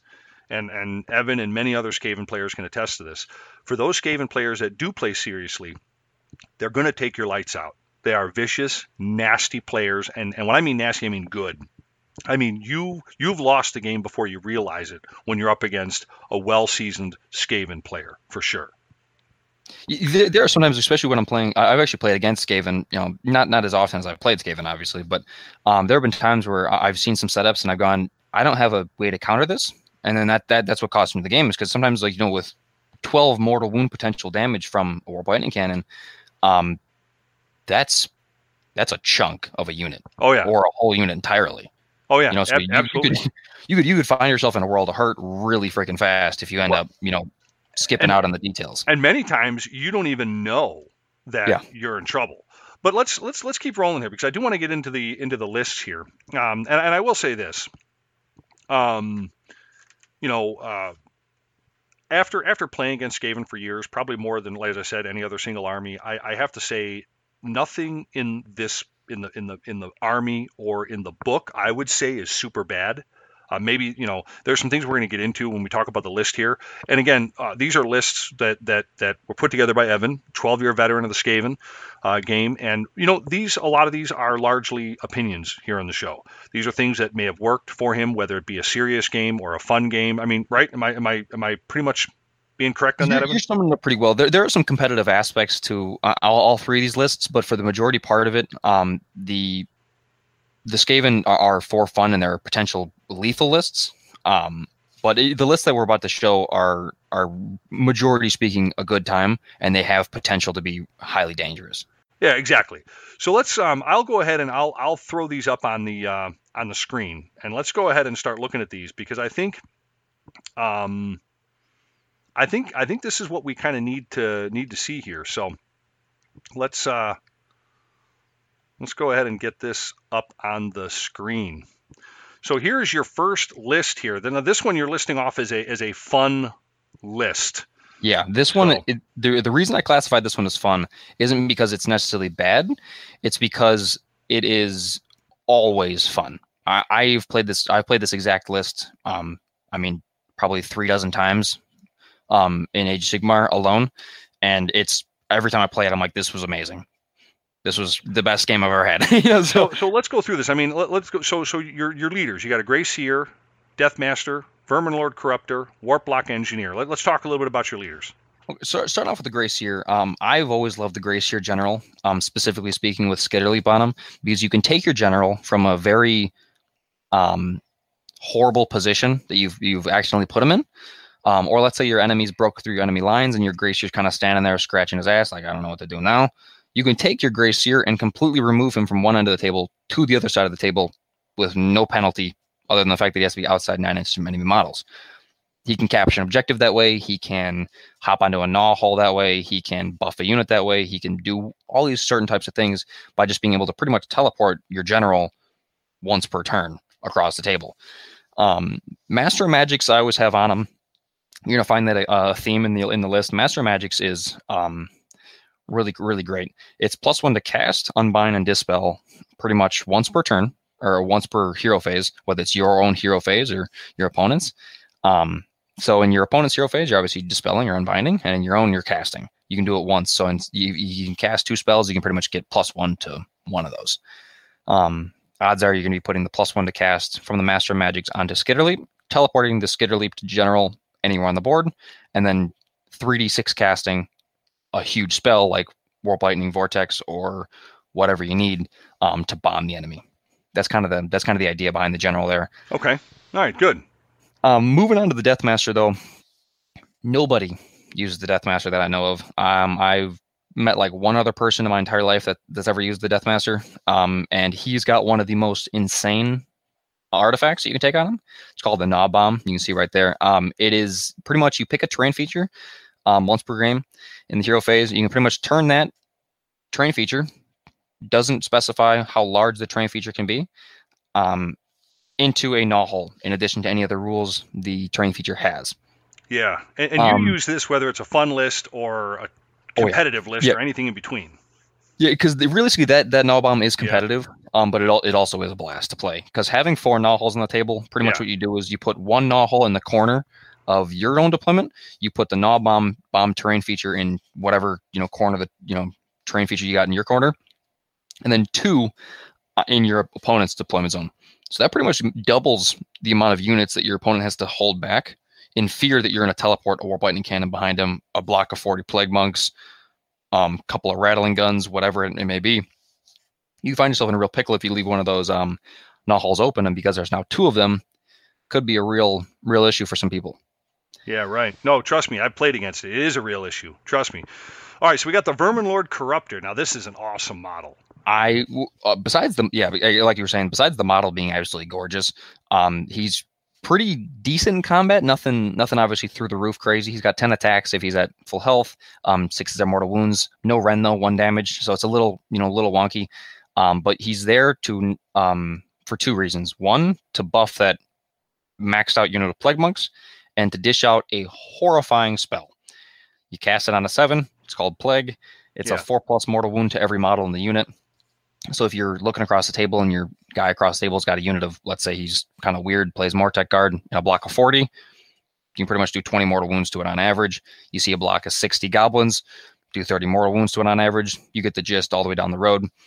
Um, he's he's horde control pretty much. And then last but not least is the um, warlock engineer. The only Right. reason I take the engineer instead of the um, bombardier, well, I know most people like the bombardier because it's the new model, it's the new hotness and stuff like that. Um, in my opinion, the uh, the rocket isn't worth 20 points. I've I've played the bombardier a couple times. It doesn't necessarily do a whole lot Yeah. in game for me. Um, so I'd, I'd rather not worry about the bombardier's rocket. Um, and have him solely based off of a buffing hero. Yeah, you've said that 100 quite a bit, and you made that point. I forget we, we were we were out gaming somewhere. We were uh, maybe we were at Game Storm. We were one of the stores, and you were you were you were you kind of had a pretty good hefty conversation going with a guy that was kind of for the bombardier, and you were of course for the warlock engineer. Yeah, you know what's funny is in a full Skryre list, there's definitely a place for a Bombardier. But if you're just looking for a hundred point buff hero to buff not only the rattling guns but both the warp lightning cannons that are in this list, um, there's no reason to spend the extra 20 points on something that you're probably not even going to get off in the game anyways. And also on top of that, the the rocket, the Bombardier's rocket, can potentially kill the engineer. So I'm just there's there you already got enough going against you as far as that's concerned. That's um, right. To yeah, to attempt to kill yourself as well. So All right. So so moving on here with the fun list. This is the first of three lists that we're going to be talking about. So let's look at the uh, the, the the troop choices here. So you got three units of 20 clan rats. You got uh, one unit of giant rats. You and those giant rats, man. You love you- giant rats. And uh, one big fat unit of 40 plague monks. Yeah, I get that one. And uh, five gutter runners, and then three units of the rattling guns. Um, all right. So tell tell us a little story about that. Okay, the clan rat. self-explanatory with the clan rats, though. I guess. Yeah, the clan rats are pretty. The, the only reason I take them with the rusty spears instead of the rusty blades is because odds are I keep them in either you know rectangles, fives by fours, or I keep them in long strings to try and you know conga line the front of your you know forest to try and not you know get charged through. Um, and either way, the models with a 25 millimeter base, you're getting three ranks in, and you're only fives by fours or fours by fours, depending if you're the blades. You might as well just get the extra range and try and get sneaking extra damage through um, with the minus one to hit. Obviously, that's personal preference there. Um, I have a model with the spears. That's partially why I keep them with the spears. Um, you know, standard bear and bell ringer on there. The they get um, plus two to run and charge rolls with the bell ringers, and they can flee and charge in the same turn, which makes them a really scary um, um, chaff unit. Pretty much what happens is you you have these clan rats up front. The person smashes into them. Odds are they're not really aiming to kill the clan rats. Maybe they are, maybe they're not. Um, so they swing at something else. Maybe the plague monks. Maybe they don't do enough damage to the clan rats in general because they're not necessarily focused on them. You have let's say three to five clan rats left over from that unit um, after battle shock tests and all that other jazz. You then flee those clan rats out of combat in your turn. Then you recharge, let's say, an enemy character or an enemy character that's on an objective. Um, now you've got five models against one character. Odds are Right. a wizard's not going to be able to kill five models. Most wizards can't.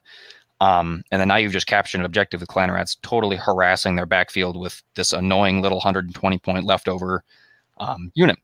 So it's always a good time, even if you don't do any damage with clan rats. It's kind of there to just kind of stiff arm um, whatever whatever army's there. Yeah, chaff is king, man. Absolutely. Absolutely, I, I I love my chaff, man. That's why next But up is these you giant gotta rats. convince me on these damn giant rats, man. You always, and I think I know why they're there. They've been annoying me for years. But okay, giant rats.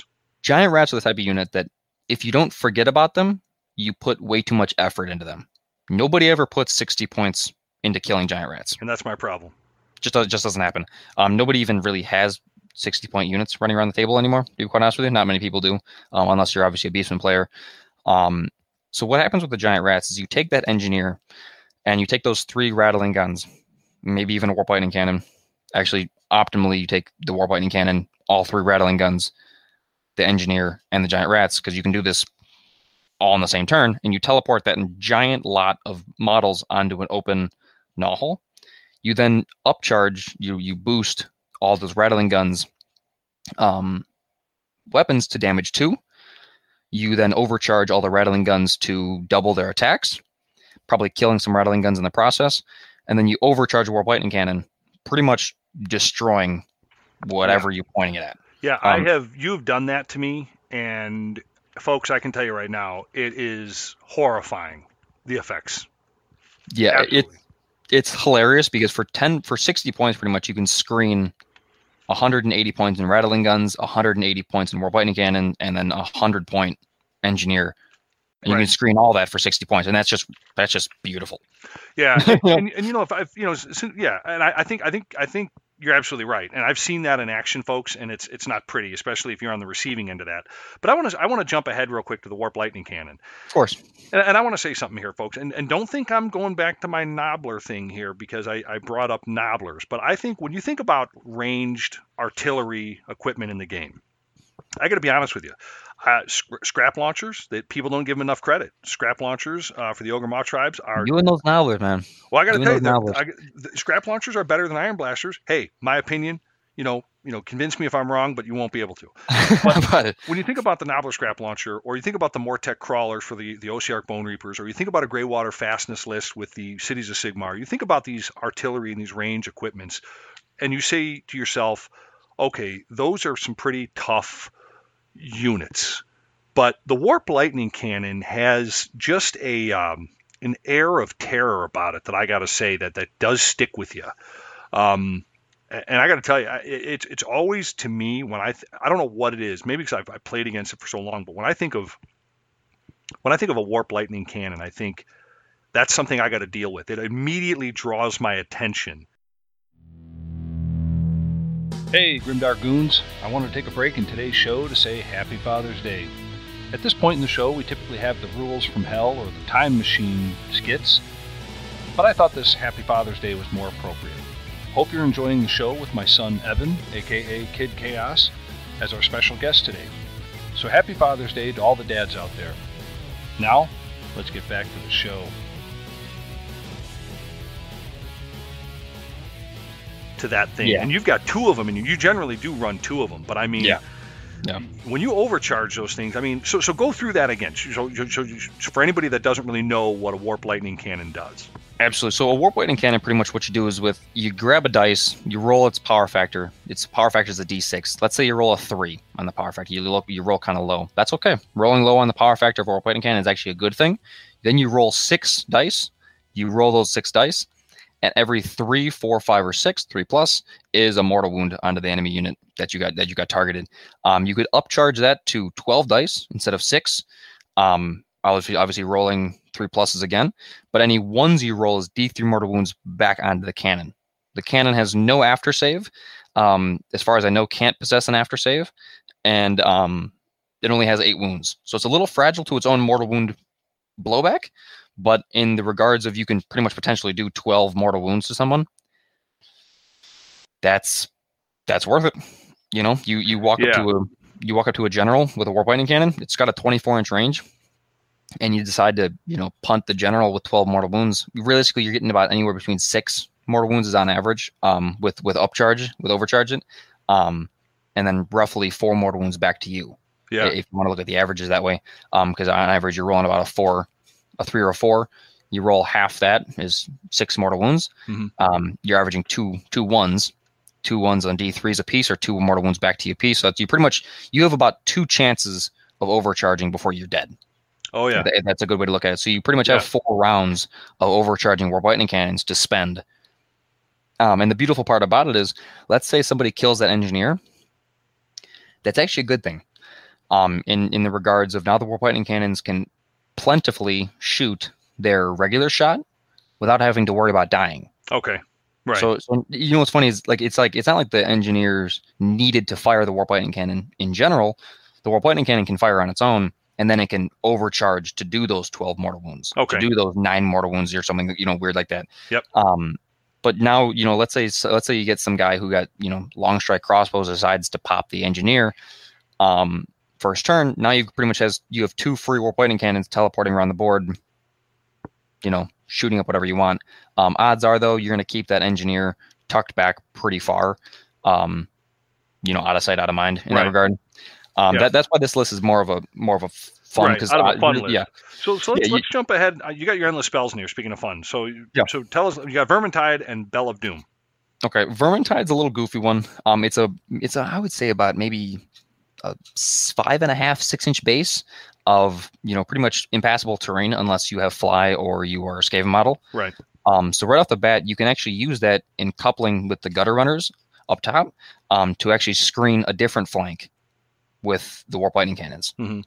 So what I've done in the past is when people have killed off my engineer, I'll take the three rattling guns and, and the ten giant rats and my gray seer, funny enough, to one flank, my two warp lightning cannons, my gutter runners, and my endless spell over to a different one, or flip flop the screens, you know, whatever you like, and then Okay. pretty much now you have two flanks of shooting. Got it. Um, All right. Well, so good. the deal. Vermintide's there to obviously dish out a little bit of mortal wounds. Yeah, Vermintide's there to dish out a little bit of mortal wounds, Oh, and yeah. obviously there to screen. Um, Bell of Doom is there to just um, negative one bravery to enemies, and then no battle shock to mo- to your friendly models. So those Right. twenty man clan rats, and obviously the monks, more importantly, um, are going to be, you know, brave Gotcha. in that, in Well, that regard. So as far as rats are concerned, yeah. I and, and so let's Yeah, let's look at let's look at list number two, and we, we won't go through any of the units that, that are that are kind of duplicate. Like we talked about the Grey Seer, the Vermin Lord Corruptor, but now we got a Plague Priest on a Plague Furnace. Now this is kind of interesting as far as list number two. Um, Yeah. A little bit on that guy. the well, reason actually, on the Grey Seer, you've got a different artifact. You've got Skaven Brew on him in this one, right? yep, um, yeah, and yeah, you've got so you got Master of Ma- you got uh, yeah. So so yeah. Well, let's let's start with the uh, let's start with the Plague Priest on on a Plague Furnace. Okay, right off the bat, the reason I, I call this list terrifying is because there are some times where you just don't have the damage potential or model count to deal with 160 models. And that's 160 models across the field or 190 wound total um, in the list is is terrifying to see across the table. I mean, when you're looking at four blocks of 40 monks that can all do a pretty decent amount of damage, um, it's it's terrifying. Right. So in in the regards to the plague priest and the plague furnace, um, it's a real durable 13 wound, four up armor save by a five up ward save, um, or feel no pain depending on what realm you're from. Um, model that's it's a buff character. It could do some damage in the combat phase, but it's there for that artifact, the Liber Bubonicus, and obviously it's prayer rolls, which the Liber Bubonicus doubles the prayer rolls you can do. So instead of being able to pray once, you can pray twice. Um, Yeah. The, you know the blocks of monks. Um, between the woe staves and the fo- blades, you can pretty much go back and forth whatever one you'd like. Um, with the new update towards plague monks, um, the blades are better. Um, but the block of woe stave monks are there to push the furnace, and those three blocks of monks are there pretty much to just run around Right. um, and hang out, have a good time. The congregation of filth um, pretty much lops up all blocks of plague monks and the plague furnace. So you're a three drop list, which is not half bad. Right. Um, get an extra command point and obviously an extra artifact in the distance. Um, going back though to speaking of artifacts, going back to the Grey Seer, that Skaven Brew, um, I believe the Skaven Brew is the one that gives you the um, plus one attack. Once per game, you can pretty much give D3 mortal wounds to a to a model or to Okay. a, um, a unit's model or Yeah. a unit, um, and then you get pretty much get plus one attack. Okay. Death Death Frenzy is the spell where it pretty much lets you, as you're dying, you get to swing onto a unit. Okay. So to give you an idea, a monk with two attacks apiece from the Foetid Blades, um, plus one attack from charging, plus one attack from the Skaven Brew, rerolling failed hit rolls from the Corruptor. Now it's dead. It gets those four attacks again. On sixes to wound, it explodes into two hits or two Right. wounds. So you can really find yourself in a real world of hurt um, if you end up charging the pl- plague monks, because on top of that, they obviously explode and do mortal wounds on sixes when they die. Um, so, So- there- there's mortal wound potential, just like the last list, but Yeah. Um, but but that's but that's really the that's really the, the, the, key element of Skaven. You know, they're gonna they're gonna give you a titty twister one way or the other, whether whether Yeah. they're dying or whether they're they're they're jumping out of a null, right? Exactly. Yeah, yeah. So All right. that, that's so, kind of a different different look on the list, but well, let- let's let's look at the third list then. I mean, these are great lists. I mean, here's the third list. So here's here's a different here's a different one right here, man. Oh, so we got so we got your leaders. We got a Vermin Lord Warp Seer, a Master Molder, and a and another Master Molder. All right, talk on this one. This one is probably one of the goofiest lists I've ever shared. And uh, you, Um, re- you reference this as almost good. yeah, yeah. Um, because Molder used to be a lot of fun and also be used to be really terrifying, aka those that Hell Pit Abomination down there. Um, Rat Ogres as well used to be really scary in in fantasy. Um, swinging over to Age of Sigmar though, um, Molder has been taking a hit um, as far as how effective they can really be. And in the new book, the Skaven book, the Skaven Battle Tome, they didn't really get an update. You know, they really didn't get too much love um, as far as you know what they can do and what they can't do. Um, besides those master molders, there wasn't really a lot that they've they've gotten. Um, so I, I tried to put together the most competitive list that I could see fit for anyone who's still holding on to those molder models. Um, explaining myself a little bit with the Vermin Lord Warp Seer, you're pretty much allowed one Master Clan General in the Skaven book, um, and the rest of the models have to be molder if you want that battle line option. Um, the Master Molder right below it um, has the Rabid Crown, which pretty much makes the where you can reroll failed wound rolls for um, I think it's wholly within 13 or 16 inches of the um, molder units within them. So, and then last Master Molder right there, um, below the Rabid Crown one, has got the battalion attached to him, so he can bring back a unit that's died on a four up Okay. for, for a command point. It can only be spent once per turn though, or once per phase. Um, so let's say you, you knock out a unit of let's say Rat Ogres or Pack Masters or even the other Master Molder. Um, you can bring back that that model on a four up with a command point, which is what this really what this is begging for. Um, with that extra command point spent, um, 50 points at the bottom there. Um, obviously, the battalion gave you another one, and the warps you're generating them. Um, you're going to be needing command points because I can guarantee it. Those units of giant rats and those rat ogres are going to die. Right. Yeah, and, and and now let's move on to your units here. There are those damn giant rats again. You got you got three units of forty. You got Yeah. two rat ogres. You got four rat swarms, and you got three pack masters. So. I, I, th- I think I get the, the the giant rats. I mean, those things are obviously going to either be charge blockers, they're going to be some kind of chaff, or they're going to be you're going to be sitting them on an objective, right? Or am I wrong Yeah. on that? You know what's funny is actually they've got no save um, at Right. all. So the the idea of them taking a hit and surviving is pretty much zero. Um, so what you you really have to do is use that eight inch movement and get across the table and lock somebody in their deployment zone for as long as possible with probably one to two of those giant rat units. Mhm. Um, because in, in a block of 40 they have a really weird rule that i've actually never seen outside of giant rats is their range increases the more models they have in the unit um, if it's like i believe it's if it's a 10 inch or a 10 10 man blob there's one inch range 20 is two 30 is three i believe and that's when it caps out or something something along those lines Okay. um, so in a 40 man, more 40 man block of giant rats, you get a three inch range. On average, you're getting all 40 giant rats in. Um, and the and the point is to pretty much do as much damage as possible with a cheap unit before they explode. Okay. And then after they explode, using those command points to resummon those giant rats in your backfield or on the flanks of um, your opponent, and then recharging those guys in, pretty much spamming that command ability as often as possible, trying to, you know, please kill the giant rats so that then they can come back. All 40 of them can come back. I love the obviously- fact that you've got rat ogres and of course you know the hell pit in this list. Yeah, rat ogres. Rat ogres are a funny one because um, obviously they're not going to do a whole lot with just two of them. Um, but they're a countercharging um, you know, unit. Okay. So if there's if there's anything left over, um, which So they're, they're they're there for almost to harass the Yep. enemy. yeah, they're not there to you know hold the front line or anything like that. Sure. They're a lot like the rat swarms in that opinion, um, where they're pretty much there to kind of just like, for God's sakes, hold the back line. Right. you know, Yeah. that's pretty much what they're there for. So, Um, I and mean- they have damage output too. What what do you think happened to the hell pit? I mean, I honestly I miss seeing this model on the table. And Right you don't you don't see it at all. You don't see it. You don't even see it in normal play, much less tournament. No, no, no. I've I you know what's funny is I've seen the Hellpit Abomination once in Age of Sigmar, and that was when I sold mine. So, you saw it as you're putting it in sense. the box. exactly. So that, if that if that gives sheds any lights on it, um, Hellpit Abomination is real sad. One one one kind of teardrop point is its movement speed, and it's randomized. It's a two d six, so it's pretty much a chaos spawn in the movement Okay. phase.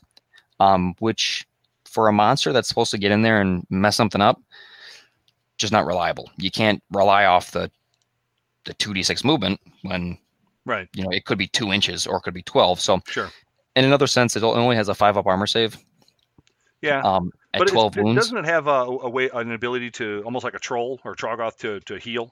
To, Yeah, no, it, it could definitely heal, but you have to kind of be able to. You have to be left to heal. Um, Oh, so- sure. Right. And you know when when units are like I, mean, I guess like the Stone Guard, which are probably going to have you know a good amount of damage output, or Sword Master still to this day can probably kill a Hell Pit Abomination, or things like a Stonehorn or um, Hearthguard Berserkers. A Hell Pit Abomination is just not surviving. right. 12, 12 wounds out of five up armor save is just going to be gone faster than you can wink. Right. Um, and it has an ability to come back to life, um, but you have to roll a dice for it, and odds are it's not even going to happen in the first place. And even if it does happen, um, you can only heal one wound. Sure. So it's Yeah. like, even in that regard, um, it's the hell pit abomination is there to one clog up um, a path. Um, it's there to distract fire Mhm. from the warp seer up top because the warp seer is going to be a target because he's going to be generating the command points along with the master moulders that are going to be generating the new units.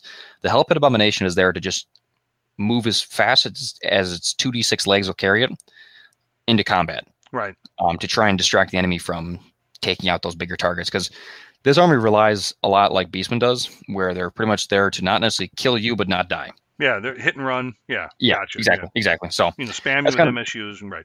Right. yeah, Gotcha. yeah. In this in this case though, it's not MSU. It's forty blocks of giant rats, and then praying to God you roll that four up. There are those damn giant rats again. Yeah, to, to try and respam those things in the backfield. Well, so Good, uh, good. Well, I guess I guess we didn't talk about uh, we didn't we didn't talk about the um, the endless spells here. You got a warp lightning vortex. Uh, I think you had that. You did you have that in the other list? Uh, I, do, I had it in the first list. The middle one. Oh, that's what it was. not- Yeah, yeah, yeah. And, I, or, you know- or maybe I did have them all three of them, but um, Right. the yeah, Bell of Doom, had those. Yeah. Yeah, the, the Bell of Doom was actually the most underrated one though. Um, and that's because those giant rats are gonna die either way. With no armor save, goblin shooting could kill it. Um, which is um pretty upsetting. Sure. So you're you're gonna need something there to at least hold the giant rats in place for a little while. Um, because you don't want them dying immediately. You want them to survive a little while. Sure. So you know what I'm saying? So that's that's kind of the idea behind it. Um, the warp lightning vortex is there to obviously spam mortal wounds and stuff like that, clog up a decent size of the field. Um, maybe hold down the fort until the Hellpit Abomination gets there. That kind of a a general idea. So that's kind of the most competitive. If you guys have obviously in the comment section, if you guys have any you know recommendations as far as what what to do with a moulder list, feel free. I am I'm all ears. Um, so that's that's as far as I'm concerned, the most competitive moulder list that I can come up with. And even that, you'd probably go one and four with, Okay. in a tournament with. Yeah, I would not see you doing very well in a tournament with that list, and that's even that's putting a lot of effort in a moulder too. So Well, I mean, you know what? Th- those are those are great lists, man. And, I, and honestly, you know, Thank you. Nobody, uh, nobody knows Skaven better better than you. And you know, folks, um, leave your comments. You know, we want to hear what you think. But you know, honestly, like I'll say this: I have a tremendous amount of respect for Skaven after playing them more than any other army probably in the game. Um, I, I haven't come across anything that I would consider bad. I, I think they have some synergy problems, i.e., like the Hell Pit Abomination. But it, it's arguable that you know I think, I think maybe even some of the Skryre weapon teams are a bit redundant because of the Storm Fiends. But I believe that they do just enough differently to be worth it. Uh, That's my honest opinion. Yeah. Um, the only thing I would say is um, uh, there's a lack of the, and you you've actually explained this to me. There's a lack of the Moulder Vermin Lord. I, I think that there should be something more with that. Um, I don't know what they did with them. Like you think there'd be a Yeah. a vermin lord firm for moulder or, or yeah, but they, they kind of they kind of seem just like unloved. They're kind of just like tossed in the distance and like whatever happens, what happens to them. You know, Yeah, so and when I when you were talking, I was kind of thinking about you know the weapon teams. I think they're in a better place right now compared to before, as they deal more damage than, than the storm fiends when when overcharged, like you were saying. yeah, I mean, yeah, warp fire throwing, you know, I think it's two dice instead of one. Am I right on that? yeah, absolutely. Yeah, and, there- there's and ratling having two d six times two instead of is it three d six attacks or something like that? Yeah, it's two d it's two d six attacks, so whatever you roll. Um, Okay. But you can overcharge it to double it. But if you roll a double, the model's slain after the attacks have been made. So, Yeah. Yeah, and, and as far as this whole Skaven army, the whole Skaventide army, I mean, in terms of units, nothing is really. I'm gonna, I'm doing the finger quotations right here. Useless, and, and at worst case, um, the, the the worst units are still okay. Like I was saying, which which is Yeah. saying a lot for Skaven. Um, but one more thing before we move on to to the the question of the day here is the plague monks are now, I would think, amongst one of the killiest units in the game when when running units of 40. Um, and that's I think thanks to the the uh, plus one by plus one bonus that they get or whatever that that um, I'm probably saying it wrong right now, but uh, warp fire throwers are, are also a, a, a counter to witch elves. So I, I've heard Yeah. people taking down daughters of Khaine, uh, which is which is pretty amazing. As a matter of fact, I think you did that. You brought your Skaven to to one of the war meets, and and you actually was it against daughters of Khaine or was it Idoneth? I don't. It was it was an elf army at any rate. Um, maybe it was Cities of Sigmar. I'm not sure, but I saw you do that. Yeah, you know what's funny is um uh, the the worst part about Skaven is that they they do, they have a counter to everything. It's just if you if you applied it in your army, which is why in my opinion the mixed Skaven um is the best way to go Okay. because the plague spells that the Verminlord Corruptor or the Skryre weapons teams they have they have their they're completely separate as far as what they're used for. But with three units of clan rats, they can be in the exact same army. Sure. Right. So Right. um, and yeah, in that regard, like they're like in my opinion, like the Skaven have a counter to everything, um, which makes them pretty pretty scary to fight. Um, but you have to be able to, you know, incorporate all aspects into the list. Sure. So, so before we move on, one question here: what what advice do you have for, say, a new Skaven player that may want to to to get into this uh, this army? What you know, what what advice would you have for him? I think the best beginners Skaven um, army to start with is probably Skryre, only because there's a couple learning curves that you have to learn with Skaven um, that are a little bit they're a little they're a little tough to get over, but once you get over them, you're set to go. And right off the bat is you killing your own models. right. That that's a that's that's kind of an army specific um, rule. There's not a lot of armies in the game that kill their own models in order to do more damage to someone Right. else or potential damage to somebody else. Got it. Um, so that right there, I'd probably go with Skryre because you kind of get over that learning curve as far as I just killed my own warp lightning cannon. You know, Right. um, like like he didn't do a single point of damage to it, and I just killed it. Um, Sure.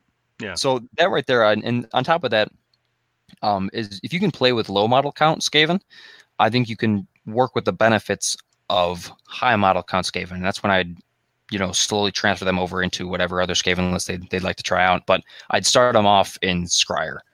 Um, because mortal wound damage is a beautiful thing that Skaven have. Um, but also killing yourself in a funny way to put it is also a very big downside to Skaven. So, Of course. All right.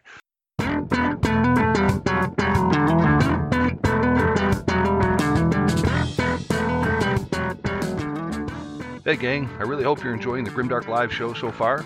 Thanks for being with us.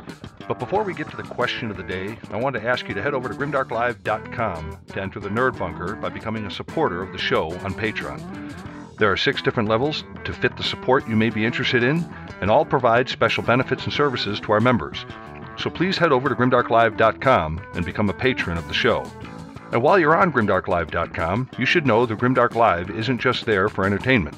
We're a full time miniatures assembly and painting service. We have three different levels that we currently paint to, and we provide free quotes. So let us know if you have something you need painted, and we'll get it done for you. And if Patreon or painting isn't something you're ready to do at this time, we totally understand. And thank you for spending time with us here on Grimdark Live. So, with that said, let's get to the question of the day.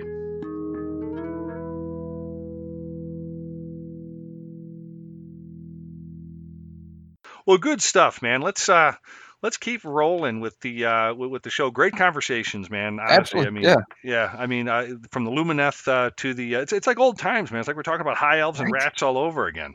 Yeah, I, I just get I'm getting these Island of Blood flashbacks. You know, There you go. Yeah, yeah. Non flashbacks. All right. So here's, Exactly. here's the question of the day. Um, so you've played Skaven for 12 years. You've really stuck with that army. What is the secret to, you know, in, in, a, in, a, in a world of gamer ADHD where people change their armies like they like, they change their socks? What is the secret that you have, or can you can you tell us to how you stuck with an army? What's the secret to sticking with an army for as long as you have? honestly, I think it's playing all aspects of it. Um, because right off the gate, if you look at armies like Idoneth Deepkin, I'm just going to use them as an example. Um, you have the eels, and then you have the the blind foot elves, right? Sure. You got you got, and realistically, in game, uh, an eel army is going to take apart a foot elf army in Idoneth Deepkin any day of the week.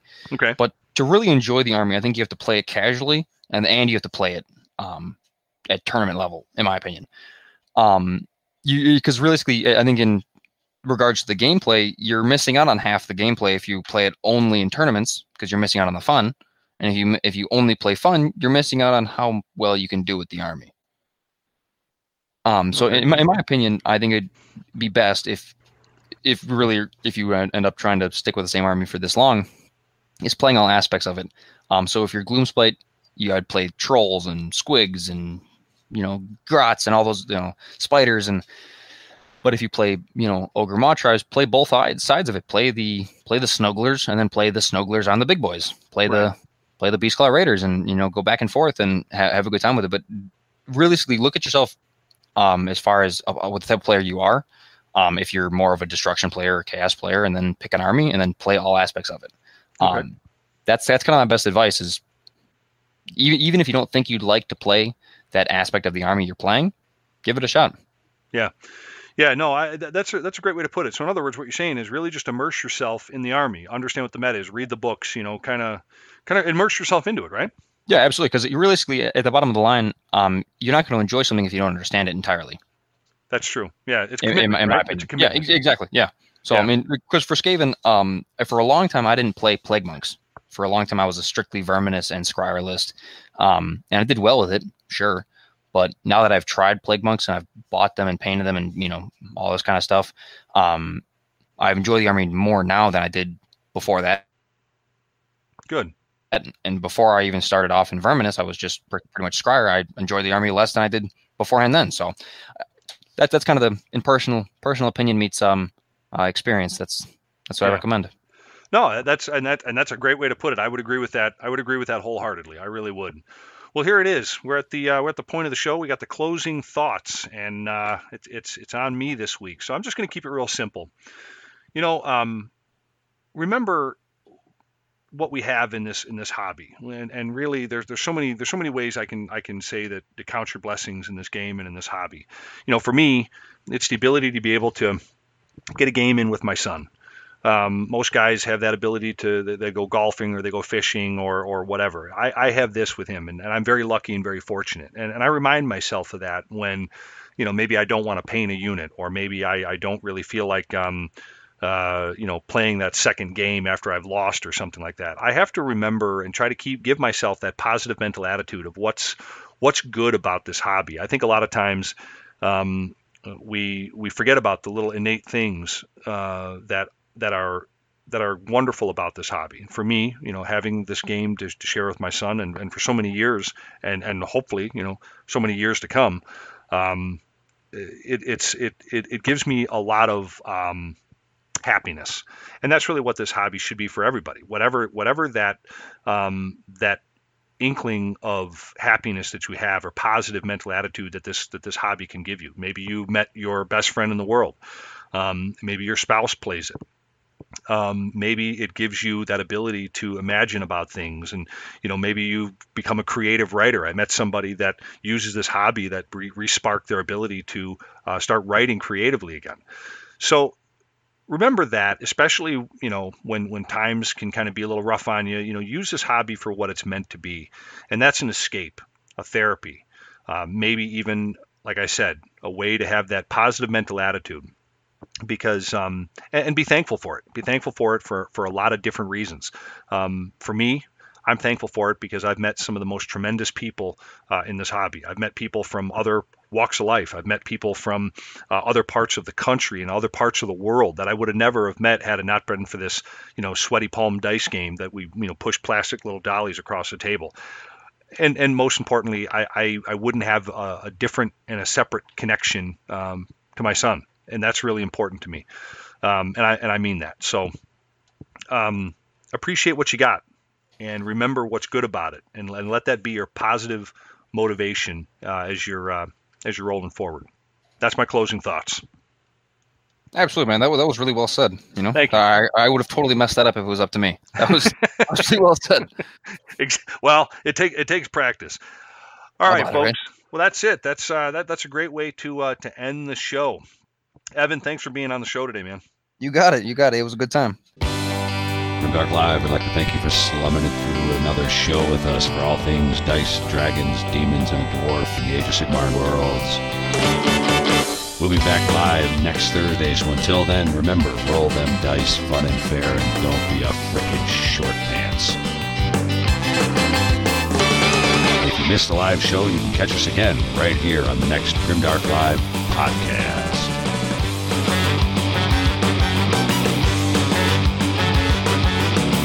Never fear, gang. There'll be more great content from Grimdark Live throughout the week with Monster Mondays, Table War Tuesdays, Warhammer Wednesdays, Grimdark Grudge matches, and a ton more. So stay tuned and stay grim, all you dice chucking, glue sniffing gamer goons. You're all awesome. Looks like I picked the wrong week to stop sniffing glue. Remember, embrace the main message here from Grimdark Live, and that's a social contract we have between gamers and the commitment we have to each other and this community. We're only as good as our last game.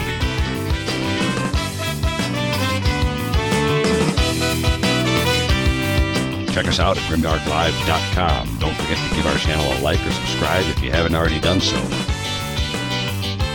So long, Grimdark Goons. Until next time, may the dice gods bless you and your sweaty palms. Bye.